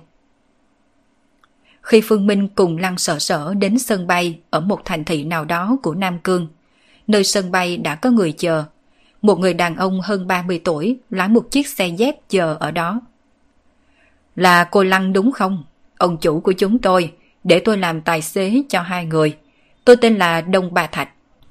Trước khi tới, Lăng Sở Sở đã liên hệ với một người bạn ở địa phương, để đối phương phái một người hướng dẫn viên du lịch địa phương cùng tài xế qua dẫn đường cho bọn họ. Ở một nơi xa lạ như Nam Cương, rất nhiều chuyện cần phải kiêng kỵ. Có một người dân bản xứ có thể tránh khỏi rất là nhiều phiền phức. Xin chào anh Đông. Lăng Sở Sở bắt tay với đối phương, chẳng qua Phương Minh nghe thấy những lời Lăng Sở Sở nói, lại cười một tiếng. Lăng Sở Sở không biết dòng họ của người Miêu tộc cùng dân tộc Hán là có khác nhau. Người Miêu tộc chú ý ba mối họ duy nhất. Vị này tên Đông Ba Thạch, kỳ thực tên chỉ có một chữ Đông, dòng họ là Ba Thạch. Bởi vì người của Miêu tộc ngoại trừ chữ thứ nhất là tên của mình, những chữ sau toàn là cha hoặc là ông nội. Đông Ba Thạch, đó chính là nói cha của người này là Ba Thạch X, mà tên của ông nội hắn chính là Thạch X A. Nói đúng hơn là tên của con trai ngoại trừ chữ thứ nhất, mấy chữ sau đều là chữ thứ nhất trong tên của cha. Lấy một thí dụ, giả như đời ông nội tên là một hai ba, dạng như vậy tên con trai con gái chính là A mười hai, mà cháu đồng lứa chính là B A một, lại thêm đời sau của đồng lứa chính là C B A. Đây là đặc điểm về tên gọi của người Miêu tộc, chỉ khi lấy tên người Hán mới có tư cách đặt chữ lót. Mặt khác, bởi vì Miêu tộc không có hệ thống văn tự, tên Miêu cũng không cách nào dùng chữ Hán để viết ra, cho nên đều lấy những chữ đồng âm với chữ Hán, giống như tên Đông Ba Thạch, dùng chữ Hán phiên dịch căn bản không có chút ý nghĩa nào. Cũng chính vì một điểm này, ban nãy Phương Minh mới bật cười. Dựa theo thói quen của dân tộc Hán, hẳn là Lăng Sở Sở phải gọi đối phương là cậu Thạch, nếu lễ phép thân thiết một chút có thể gọi là anh Đông. Chẳng qua Phương Minh không giải thích cho Lăng Sở Sở những điều này. Hai người lên xe dép của Đông Ba Thạch lái, lập tức đi về một phương hướng.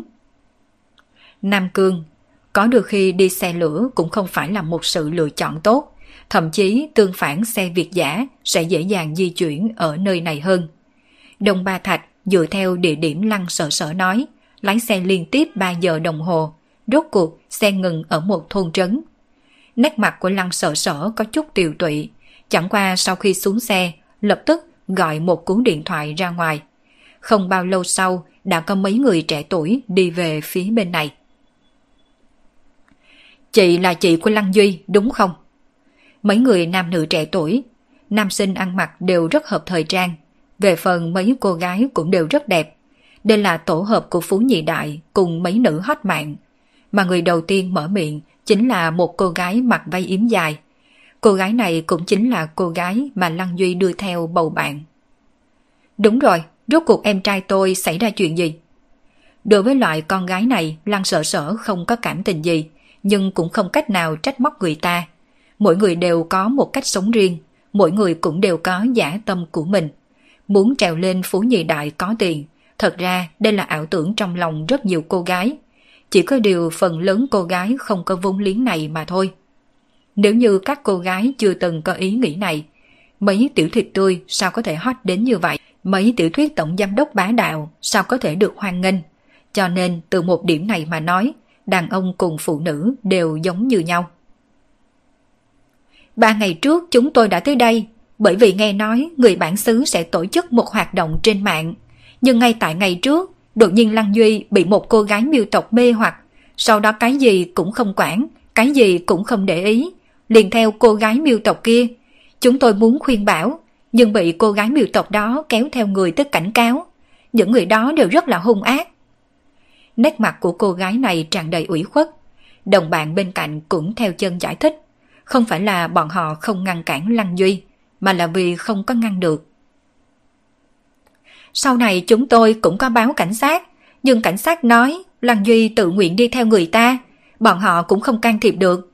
Sau đó tôi nghĩ Lăng Duy đã nói với chúng tôi về công việc của chị gái cậu ấy. Liền theo trên web tìm được số điện thoại phục vụ khách hàng của tập đoàn Nghiễm Niên, nên gọi được cho chị. Lăng Sở Sở gật đầu rồi tiếp tục hỏi. Vậy mấy người có biết bọn họ đưa em trai tôi tới nơi nào không? Biết, những cảnh sát kia còn đi qua. Chính là trại của một miêu tộc ở trong núi. Lúc đó chúng tôi cũng muốn vào trong trại, nhưng cảnh sát không có đồng ý, chỉ cho chúng tôi chờ bên ngoài trại, còn bọn họ đi vào trong xử lý chuyện này. Xử lý? Cứ xử lý như vậy sao? Sắc mặt của Lăng Sở Sở có chút khó coi. Dưới cái nhìn của cô, những cảnh sát này không khỏi quá không chịu trách nhiệm. Rất có thể những cảnh sát này là hướng về dân bản xứ, thậm chí còn có thể có quan hệ thân thích với người trong trại. Trại kia tên là gì? Bây giờ chúng tôi liền qua. Dạ, tên là Ba Toa, đúng rồi, chính là cái tên này. Lúc đó chúng tôi còn nói, một cái trại thôi, vậy mà đặt tên theo phong cách nước ngoài. Nghe được người này nói, Phương Minh chú ý nét mặt Đông Ba Thạch biến hóa một chút, trên mặt hiện ra vẻ sợ hãi. Đi thôi, chúng tôi phải đi trại Ba Toa, các người trở về đi. Lăng Sở Sở rất nhanh đưa ra quyết định, chẳng qua mấy người nam nữ trẻ tuổi kia lại không muốn cứ như vậy rời đi. Một người nam sinh trong đó nói, chị Lăng à, A Duy cùng đi với chúng tôi, sao chúng tôi có thể bỏ mặc cậu ấy về trước được? Chúng tôi sẽ đi cùng với chị. Đúng đó, chúng ta nhiều người sức mạnh lớn, cũng không tin đám người miêu tộc này dám không giao người. Chị Lăng à, em rất là lo cho A Duy, để cho tụi em cùng đi được chứ? Cô gái mặc vây yếm mang trên mặt lo lắng. Ừ, được rồi. Sau khi Lăng Sở Sở suy nghĩ một chút cũng không tiếp tục cự tuyệt. Quả thật, nhiều người thì sức lớn hơn, nếu như gặp phải một ít chuyện, nhiều người cũng dễ ứng đối. Đông Ba Thạch mở xe dép chỉ có ba hàng, cũng đủ cho bốn năm người chen chúc. Chỉ là lúc lái xe, Đông Ba Thạch vẫn mang một bộ dáng muốn nói lại thôi. Phương Minh phát giác ra, cười cười hỏi. Đông đại ca, anh là có lời gì muốn nói sao? Có quan hệ cùng với trại Ba Toa? Ừ, phải. Đông Ba Thạch gật đầu suy nghĩ một chút, sau đó đáp. Nếu như ông chủ không có nói trước, không quản các người cho tôi bao nhiêu tiền, tôi cũng sẽ không đưa các người đi trại Ba Toa. Là vì sao? Lăng Sở Sở có chút tò mò. Trại này không thích hợp cho người ngoài đi vào, cho dù một số người thuộc miêu chúng tôi cũng không dám đi tới đó. Ba Toa ở trong miêu tộc chúng tôi, có ý là cây cỏ phồn thịnh. Đây là một trại sinh miêu, trong trại đều là sinh miêu, ngay cả mấy người thuộc miêu chúng tôi cũng bọn họ không có để ý đâu. Đương nhiên, càng ghét những người của tộc khác đến trại của họ. Trên mặt của Đông Ba Thạch mang theo cười khổ. Anh ta không nghĩ tới Lăng Sở Sở lại muốn đến trại của sinh miêu. Nếu sớm biết như vậy, trước đây anh ta tuyệt đối sẽ không đáp ứng ông chủ. Sinh miêu không muốn liên hệ cùng người ngoại tộc, mà Ba Toa chính là một trại sinh miêu điển hình. Những người thuộc miêu giống như bọn hắn còn có thể kết hôn cùng người trại khác, thậm chí sẽ còn gả cho người của dân tộc Hán. Nhưng mà người của trại Ba Toa đã có quy định không lấy người ngoài trại, nam nữ kết hôn đều phải lấy người trong một trại. Từ Tân Trung Quốc đến hiện nay đã có mấy chục năm trôi qua, toàn bộ trại Ba Toa chỉ có hai cô gái gả ra ngoài, nhưng chỉ được thời gian ngắn ngủi ba năm liền chết, mà mấy cô gái trại khác càng không có một người nào nguyện ý đến trại Ba Toa, bởi vì những cô gái trại ngoài được gả tới đều không sống quá một năm. Nghe được lời nói của Đông Ba Thạch, Lăng Sở Sở có chút tức cười. Một trại phong bế như vậy, đây chẳng phải sẽ dẫn đến huyết thống hỗn loạn. Kết quả sau cùng chỉ có thể sinh sản cận huyết. Nhưng sinh sản cận huyết sẽ dẫn đến tình huống đứa bé dễ xuất hiện dị dạng cùng chết yểu. Đến cuối cùng, người sẽ chỉ càng ngày càng ít thôi. Tôi nghĩ, đây không phải nguyên nhân mà anh không muốn đi. Phương Minh nhìn về Đông Ba Thạch nói, sở dĩ nguyên nhân các anh không muốn bước vào trại Ba Toa là vì trại Ba Toa là một cổ trại, có đúng không? Trên đường đi tới trại Miêu Ba Toa, Phương Minh coi như đã biết tên của mấy người trẻ tuổi này. Tên của hai người nam lần lượt là Trương Uy cùng Triệu Lộc, nhưng không phải là người thủ đô, quen biết Lăng Duy là vì chơi trò chơi với nhau nên biết, đều là thổ hào trong game. Sau khi quen thuộc lẫn nhau trong hiện thực, liền thường xuyên tụ hội. Đây không phải lần đầu tiên bọn họ tụ hội cùng nhau. Một đám phú nhị đại có tiền tụ hội, làm sao có thể thiếu mấy cô gái. Mà ba cô gái này đều là mô hình máy bay. Ngày bình thường vẫn trực tiếp cùng tham gia một số hoạt động khách quốc. Thích nhất là lũ con trai nhà giàu như Lăng Duy. Người bạn gái lần này của Lăng Duy tên là Lộ Lộ. Về phần tên của hai người khác cũng rất dễ nhớ. Theo thứ tự là Đan Đan cùng Điềm Điềm. Lúc trước, ba cô gái này cũng không quen biết nhau, nhưng hết mạng trong thiên hạ là một nhà. Vài ngày ở chung với nhau cũng đều rất quen. Chẳng qua năm người này cũng biết lúc này không phải thời gian để giới thiệu mình. Sau khi giới thiệu tên đơn giản, liền an tĩnh ngồi trên xe. Xe càng lái càng nghiêng, đến sau này gần như không nhìn thấy người ở. Chỉ có đường đất vàng lắc lư nghiêng ngã. Một giờ sau, xe dừng trước một đường núi. Đông Ba Thạch nhìn một đoàn trúc đỏ rực ở ven đường bên trái. Trong ánh mắt có vẻ sợ hãi. Đông đại ca, sao không tiếp tục lái xe? Sợ là chúng ta không thể đi lên trại Ba Toa. Đâm gậy trúc khô héo trên con đường này. Nói rõ trại Ba Toa không cho phép người ngoài đi vào. Nếu như chúng ta cứ xông thẳng vào như vậy, người của trại Ba Toa sẽ trả thù chúng ta. Trên trán của Đông Ba Thạch có mồ hôi túa ra. Bình thường trại Sinh Miêu đã không chào đón người ngoài, nhưng cũng không đến mức đóng cửa từ chối tiếp khách. Nếu như xông bừa vào, tối đa chỉ bị đuổi ra ngoài là cùng. Nhưng nếu người ta dựng gậy trúc ở ngay trước trại, đây chính là một loại cảnh báo rõ ràng, cùng nghĩa với câu phía trước cấm đi vào, bước vào người tự gánh lấy hậu quả. Không sao đâu, chúng ta chỉ đi tìm người. Nghĩ đến người ta cũng sẽ lượng giải. Hơn nữa, chưa kể, nếu bạn tôi có kết hôn cùng cô gái trong trại thật, chúng tôi đây cũng có thể coi như là người nhà trai. Hôn lễ này không có gia thuộc nhà trai xuất hiện, nào tính là hôn lễ hợp cách. Phương Minh cười cười an ủi Đông Ba Thạch, nhưng dù nói cái gì, Đông Ba Thạch cũng không nguyện ý đi tiếp. Lăng Sở Sở buộc lòng phải hỏi, từ nơi này đến trại Ba Toa có còn xa không? Không xa, chỉ cần đi qua đỉnh núi này là tới. Đã như vậy thì anh ở chỗ này chờ chúng tôi đi. Chính chúng tôi sẽ tự đi vào. Lăng Sở Sở không làm khó người ta mà muốn xuống xe. Nhìn đỉnh núi phía trước, ngọn núi này cũng không cao, trên núi cũng không thiếu ruộng bậc thang. Chỉ có điều không nhìn thấy người nào đang làm việc trong đồng ruộng. Thấy đám người Phương Minh quyết tâm muốn đi vào, Đông Ba Thạch nghĩ đến ông chủ nhà mình dặn dò. Sau khi suy nghĩ một chút thì lên tiếng.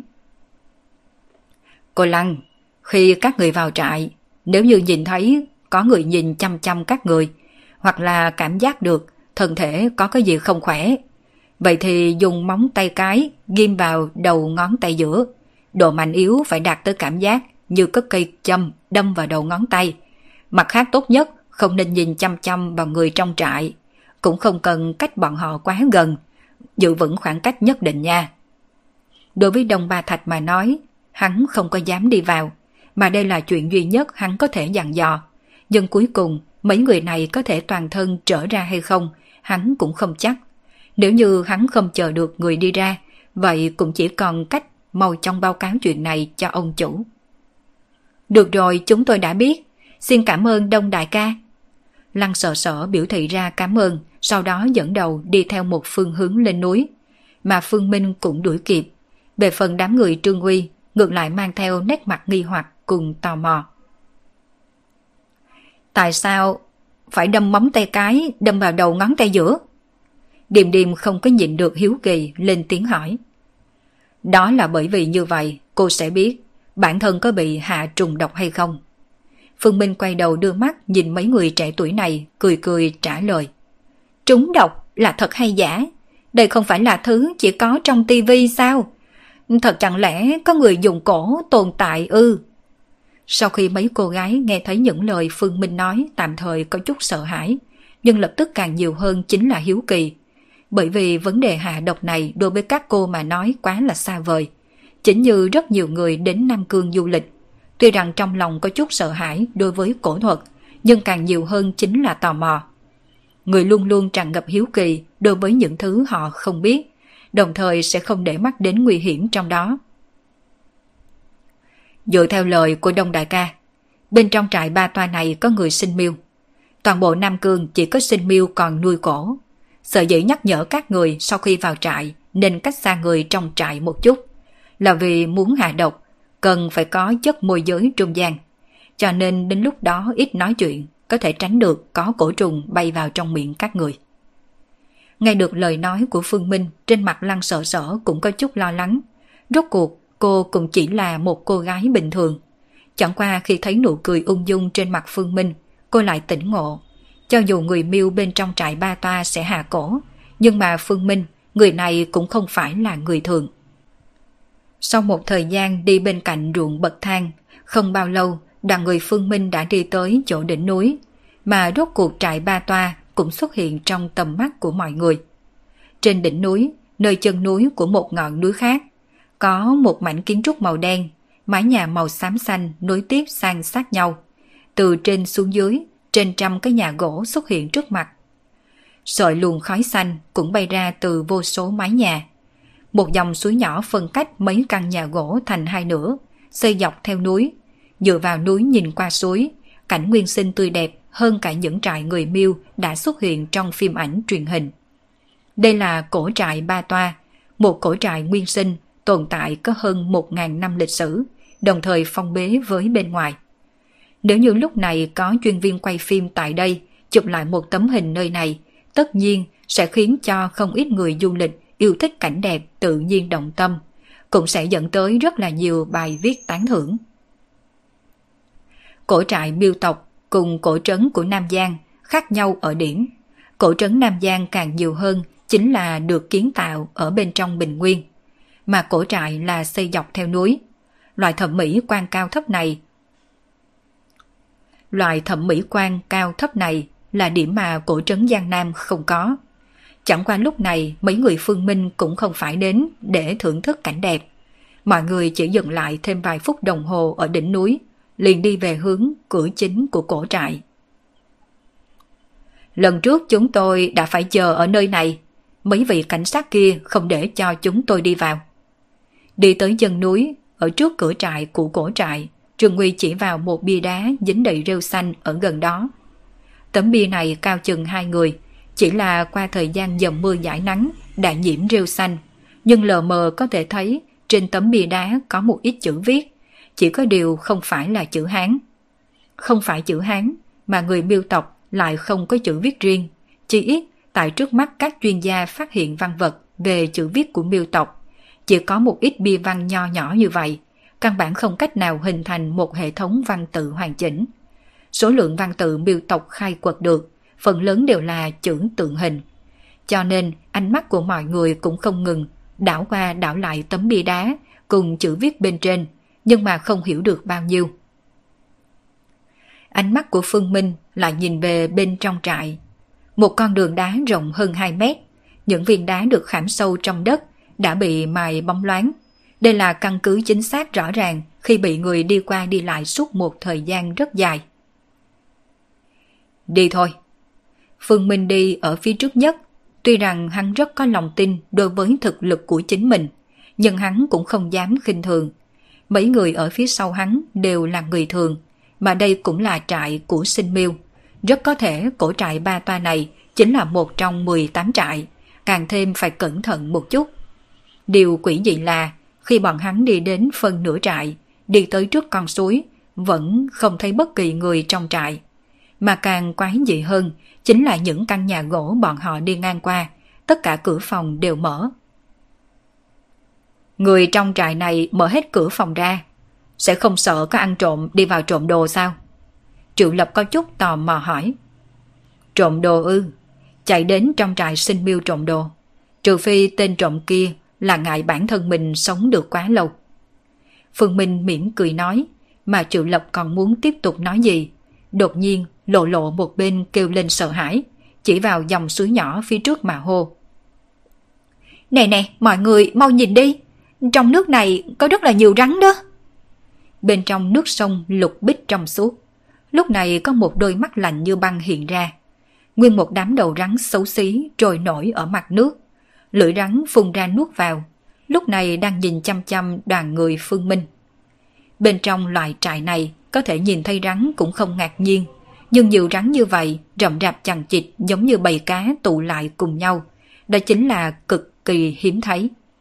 Phải biết rằng rắn là loại động vật hành động đơn độc, duy chỉ ngoại trừ mùa đông, bởi vì rắn là thể chất lãnh huyết, năng lượng của bản thân không đủ để cung cấp chống đỡ nhiệt độ rét lạnh, cho nên cần quần cư ở cùng một chỗ qua mùa đông. Nếu như là người bắt rắn liền rất rõ ràng, vào mùa hè muốn bắt rắn chỉ có thể bắt từng con một, nhưng nếu như vào mùa đông, đó chính là bắt từng ổ từng ổ rắn. Mặc dù nói hiện tại đã là mùa đông, nhưng chưa từng nghe nói qua con rắn ngủ đông mà là ngủ trong nước, huống chi dáng vẻ của những con rắn này cũng không giống như ngủ đông.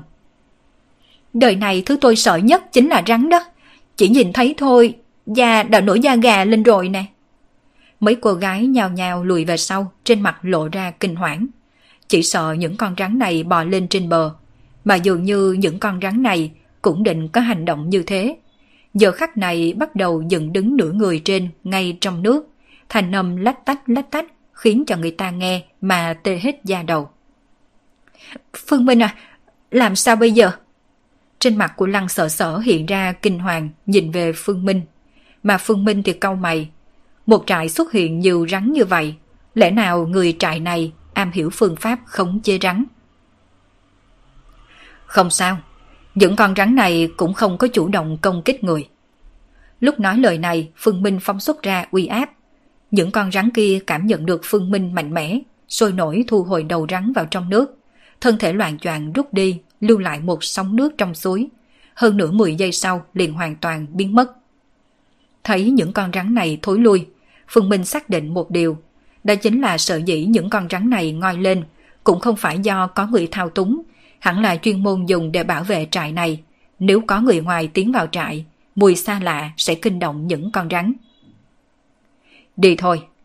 Phương Minh nhìn đám người Trương Uy còn có chút run, dẫn đầu đi qua cây cầu này. Lăng Sở Sở cũng đi theo, mà đám người Trương Uy còn chưa khôi phục lại từ kinh hách khi nhìn thấy nhiều đầu rắn như vậy, liền có chút chần chừ không dám hành động. Thế nhưng cô gái có tên là Lộ Lộ lại to gan nhất, cắn răng đi theo. Phương Minh có thể cảm nhận được đám người Trương Uy sợ hãi. Trên thực tế, đám người Trương Uy đối với hắn mà nói chính là con chồng trước, vốn là không nên mang theo. Nhưng Phương Minh cho phép mấy người kia theo là có thêm nguyên nhân khác. Bước qua cầu gỗ, từng luồng tiếng nhạc đột nhiên truyền đến, đám người Phương Minh đều vẫn tai nghe. Tôi nghe được tiếng sáo cùng kèn sona. Trương Uy nói, dường như còn có tiếng khen địa phương nữa, còn có tiếng trống, đây sẽ không phải là có người chết chứ? Lộ Lộ hiếu kỳ nói, đây không phải là có người chết, mà là đang cử hành hôn lễ. Phương Minh lắc đầu, rất nhiều người đều hiểu nhầm tiếng kèn sona, cảm thấy chỉ khi đang tổ chức đám ma mới dùng tiếng kèn sona. Nhưng mà trên thực tế, truyền thống từ xưa tới nay, việc hiếu hỉ đều sẽ có kèn sona, chỉ là sẽ thổi ra làn điệu khác biệt mà thôi. Kết hôn, lẽ nào là em trai tôi? Trên mặt của Lăng Sở Sở lộ ra lo lắng, định đi thẳng về phương hướng nơi phát ra âm thanh. Chẳng qua Phương Minh kéo Lăng Sở Sở lại, dựa theo hiểu biết của hắn đối với miêu tộc, khi người miêu tộc kết hôn có một bộ trình tự rất phức tạp, sẽ không kết thúc nhanh như vậy, không cần phải gấp gáp. Tiếng nhạc là từ phía trên nhất truyền tới, mà sở dĩ không nhìn thấy những người khác trong trại, Phương Minh cũng đã hiểu rõ. những người này đều đi tham gia hôn lễ. Thuận theo những tảng đá lên dốc tiếp tục đi. Tiếng nhạc càng ngày càng rõ ràng. Đến sau này, Phương Minh dừng bước, đưa mắt nhìn về phía trước. Đám người Lăng Sở Sở đồng dạng cũng mang theo nét mặt kinh ngạc nhìn về phía trước. Trước mặt của mọi người có một chi đội ngũ đón dâu. Điều quỷ dị là chi đội ngũ đón dâu này không hề có ngựa trắng. Ngược lại là cổ kiệu đỉnh đỏ. Mười mấy người đàn ông đang khiêng hai cổ kiệu này. Phía trước nhất là dàn nhạc thổi kèn sona cùng sáo trúc. Đằng sau còn có một số phụ nữ đang đi theo, đang hào hào đảng đảng đón Phương Minh đi tới bên này. Hai cổ kiệu đỉnh đỏ, chẳng lẽ là có hai cô gái xuất giá? Triệu Lập nhìn thấy lập tức hiếu kỳ, nhưng mà khi Phương Minh nhìn đến hai cổ kiệu có đỉnh đỏ này, nét mặt liền trở nên có chút ngưng trọng, thấp giọng quát. Nhắm mắt lại đi, mặc kệ nghe được cái gì hay đụng chạm phải cái gì cũng không được mở mắt ra, cũng không nên quay đầu lại, phải luôn hướng mặt đi về phía trước. Tôi không gọi mấy người mở mắt ra thì mấy người đừng có mở mắt. Nét mặt của Phương Minh rất nghiêm túc, Lăng Sở Sở biết Phương Minh nói như vậy nhất định là có nguyên nhân, lập tức gật đầu, đồng thời quay qua đám người Trương Uy đang đằng sau, sau đó nói. Đều nghe theo Phương Minh đi. Ờ, à, được được được. Dạ dạ.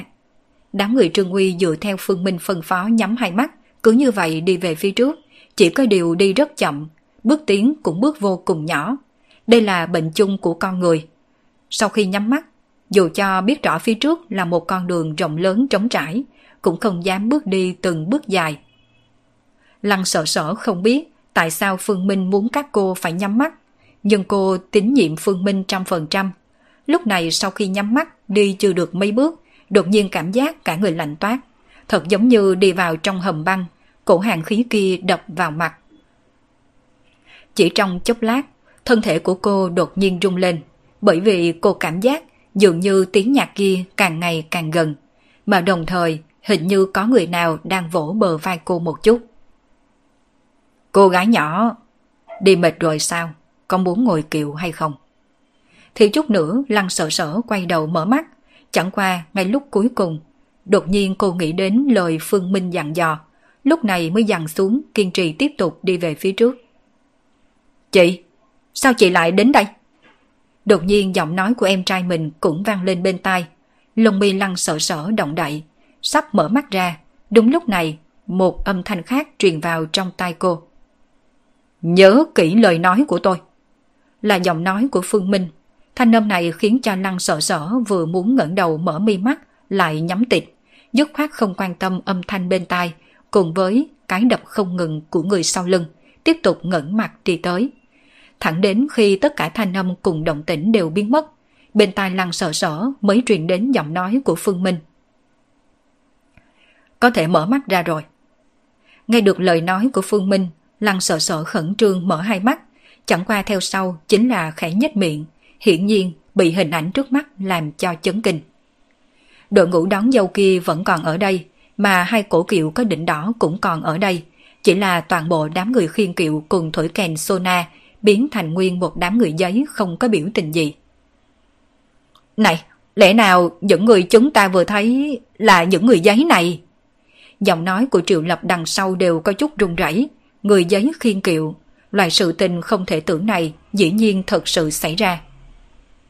Không tốt rồi, không thấy Lộ Lộ đâu.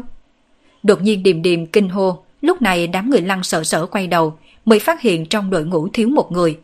Lộ Lộ biến mất. Yên tâm đi, cô ấy không có chuyện gì đâu.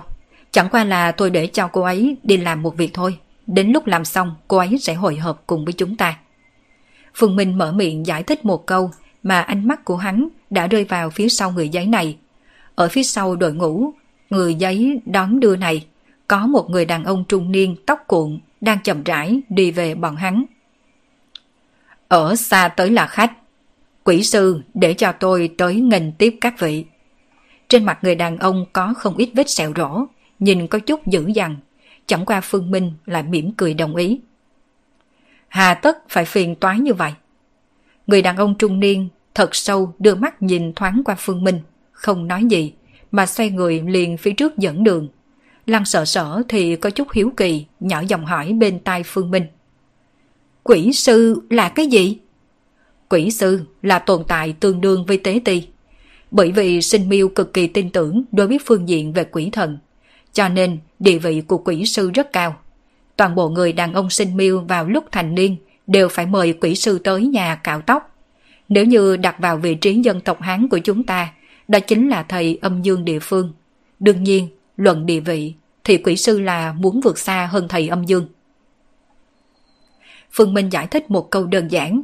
Ở trong dân tộc Hán, thân phận địa vị của thầy âm dương cũng không coi là tôn quý ra sao. Thế nhưng ở Miêu trại, quỷ sư đó là tồn tại gần với trại chủ. Trại chủ là người có quyền lực cao nhất trong một trại, mà quỷ sư thì lại là người được tôn kính nhất trong một trại. Phương đại ca, vậy sao quỷ sư biết chúng ta muốn tới? Hơn nữa, còn biết thân phận của chúng ta? Trương Uy có chút tò mò hỏi. Tự nhiên là biết rồi. Có lẽ giờ phút này, một con nhện nằm trong bụi cỏ ven đường chính là đôi mắt của quỷ sư. Phương Minh cười cười, sợ rằng từ khi bọn hắn bước vào trại này, quỷ sư kia liền biết. Từ bầy rắn đến người giấy khiên kiệu, chẳng qua đều là thử dò xét mà thôi. Ôi trời ơi, là thật hay giả? Nói cái gì khiến tôi thấy nổi cả da gà lên. Trương Uy theo bản năng lấy hai tay vuốt vuốt hai bắp tay, mắt thì hết nhìn đông rồi nhìn tây. Phương Minh à, chúng ta cứ như vậy đi theo hắn ta sao? Lăng Sở Sở cũng có chút không yên tâm hỏi. Đến thì cũng đến rồi, vậy còn có thể quay về ư? Chỉ có thể nói bình đến thì tướng ngăn, nước đến thì đất ngăn. Phương Minh ngược lại rất là tùy ý, là người đầu tiên đi theo sau lưng người đàn ông. Đám người Lăng Sở Sở thấy như vậy cũng chỉ có thể đi theo. Cũng giống với khu vực bên cạnh bờ suối, ở đây toàn bộ cửa nhà gỗ đều mở, cũng tương tự đều không có ai. Như vậy quẹo trái quẹo phải, đi xấp xỉ nửa dặm đường, một ngôi miếu xuất hiện ngay trước mặt của đám người Phương Minh. Trước miếu thờ này có hơn mười người Miêu đứng ở nơi đó, khoác lụa hồng, cài hoa, ăn mặc phục sức bổn tộc. Lúc này trong miệng đang hát từ khúc chỉ có bọn họ nghe hiểu. Là A Duy! A Duy trong miếu này! Cảm xúc của Lăng Sở Sở có chút kích động, bởi vì cô nhận ra khung cảnh trong tấm hình kia. Em trai mình đã chụp ngay ở nơi này. Đừng có gấp. Phương Minh ngăn Lăng Sở Sở đang muốn chạy tới miếu thờ, cười cười chậm rãi đi về phía miếu thờ. Mà khi những người Miêu này nhìn đến đám người Phương Minh, toàn bộ đều đưa mắt xem hướng bên này, trong ánh mắt không ít người tràn ra đầy vẻ bất thiện. Tại sao tôi cảm thấy ánh mắt của bọn họ nhìn chúng ta tự như kẻ thù? Trương Uy lẩm bẩm một câu. Những người khác cũng nhận ra điều này, đồng ý gật đầu. Cho dù không hiếu khách, nhưng cũng không cần phải trưng ra biểu tình này đi. Thật giống như mấy người là cừu nhân giết cha của bọn họ vậy. Ngay khi những người Miêu này dùng ánh mắt tràn ngập hận thù nhìn hướng đám người Phương Minh, người đàn ông dẫn đường lại dùng Miêu ngữ nói mấy câu. Tuy rằng vẻ mặt những người Miêu này vẫn còn có chút bất mãn, nhưng rốt cuộc vẫn nhao nhao lùi bước, nhường lại cho đám người Phương Minh một con đường. Quỷ sư bên trong chờ các người. Người đàn ông quay đầu liếc nhìn Phương Minh, nhưng chính hắn lại không có bước vào. Phương Minh ngược lại vẻ mặt là đương nhiên tự đắc, không thèm để ý chút nào đến ánh mắt bất thiện của những người Miêu này, là người đầu tiên đi vào bên trong miếu. Đây là miếu tổ từ của trại Ba Toa. Sau khi tiến vào, Phương Minh vừa liếc mắt liền thấy có bóng người đứng ở ngay phía trước. Đây là một lão già bện tóc đuôi sam quấn quanh đầu. Lúc này ông lão kia cũng đưa mắt nhìn vào trên người Phương Minh. Bốn mắt nhìn nhau, Phương Minh nhíu mày. Nhãn thần của ông lão này sâu như nước đầm, mang tới cho hắn một loại cảm giác sâu không lường được. Miêu Cương mười tám trại. Cho dù trại Ba Toa này là một trong mười tám trại, nhưng Phương Minh cũng không tin một vị quỷ sư liền có cấp bậc cường giả thiên cấp.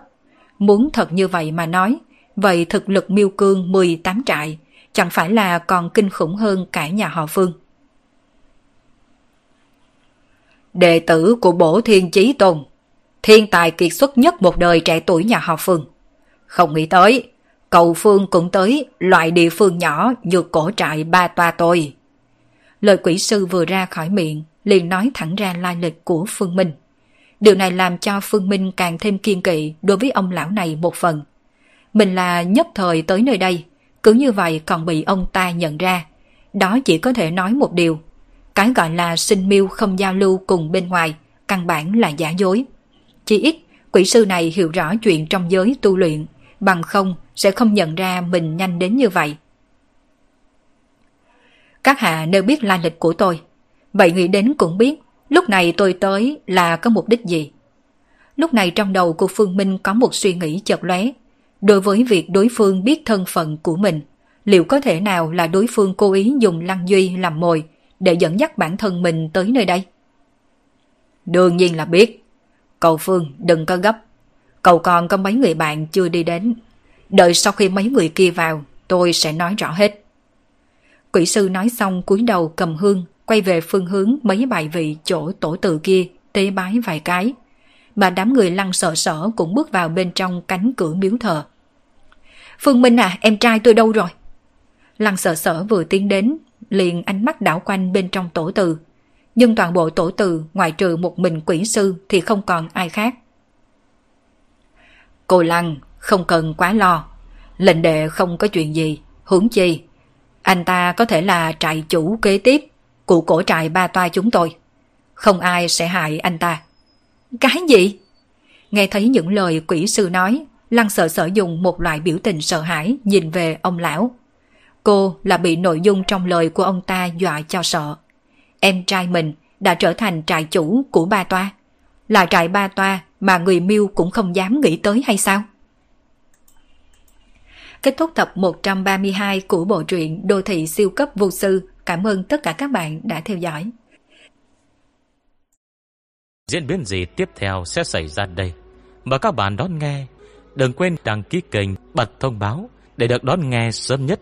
Còn nếu các bạn thấy hay thì hãy chia sẻ và donate ủng hộ để có kinh phí duy trì việc đọc. Thông tin donate thì có để ở dưới phần miêu tả. Xin cảm ơn các bạn rất nhiều.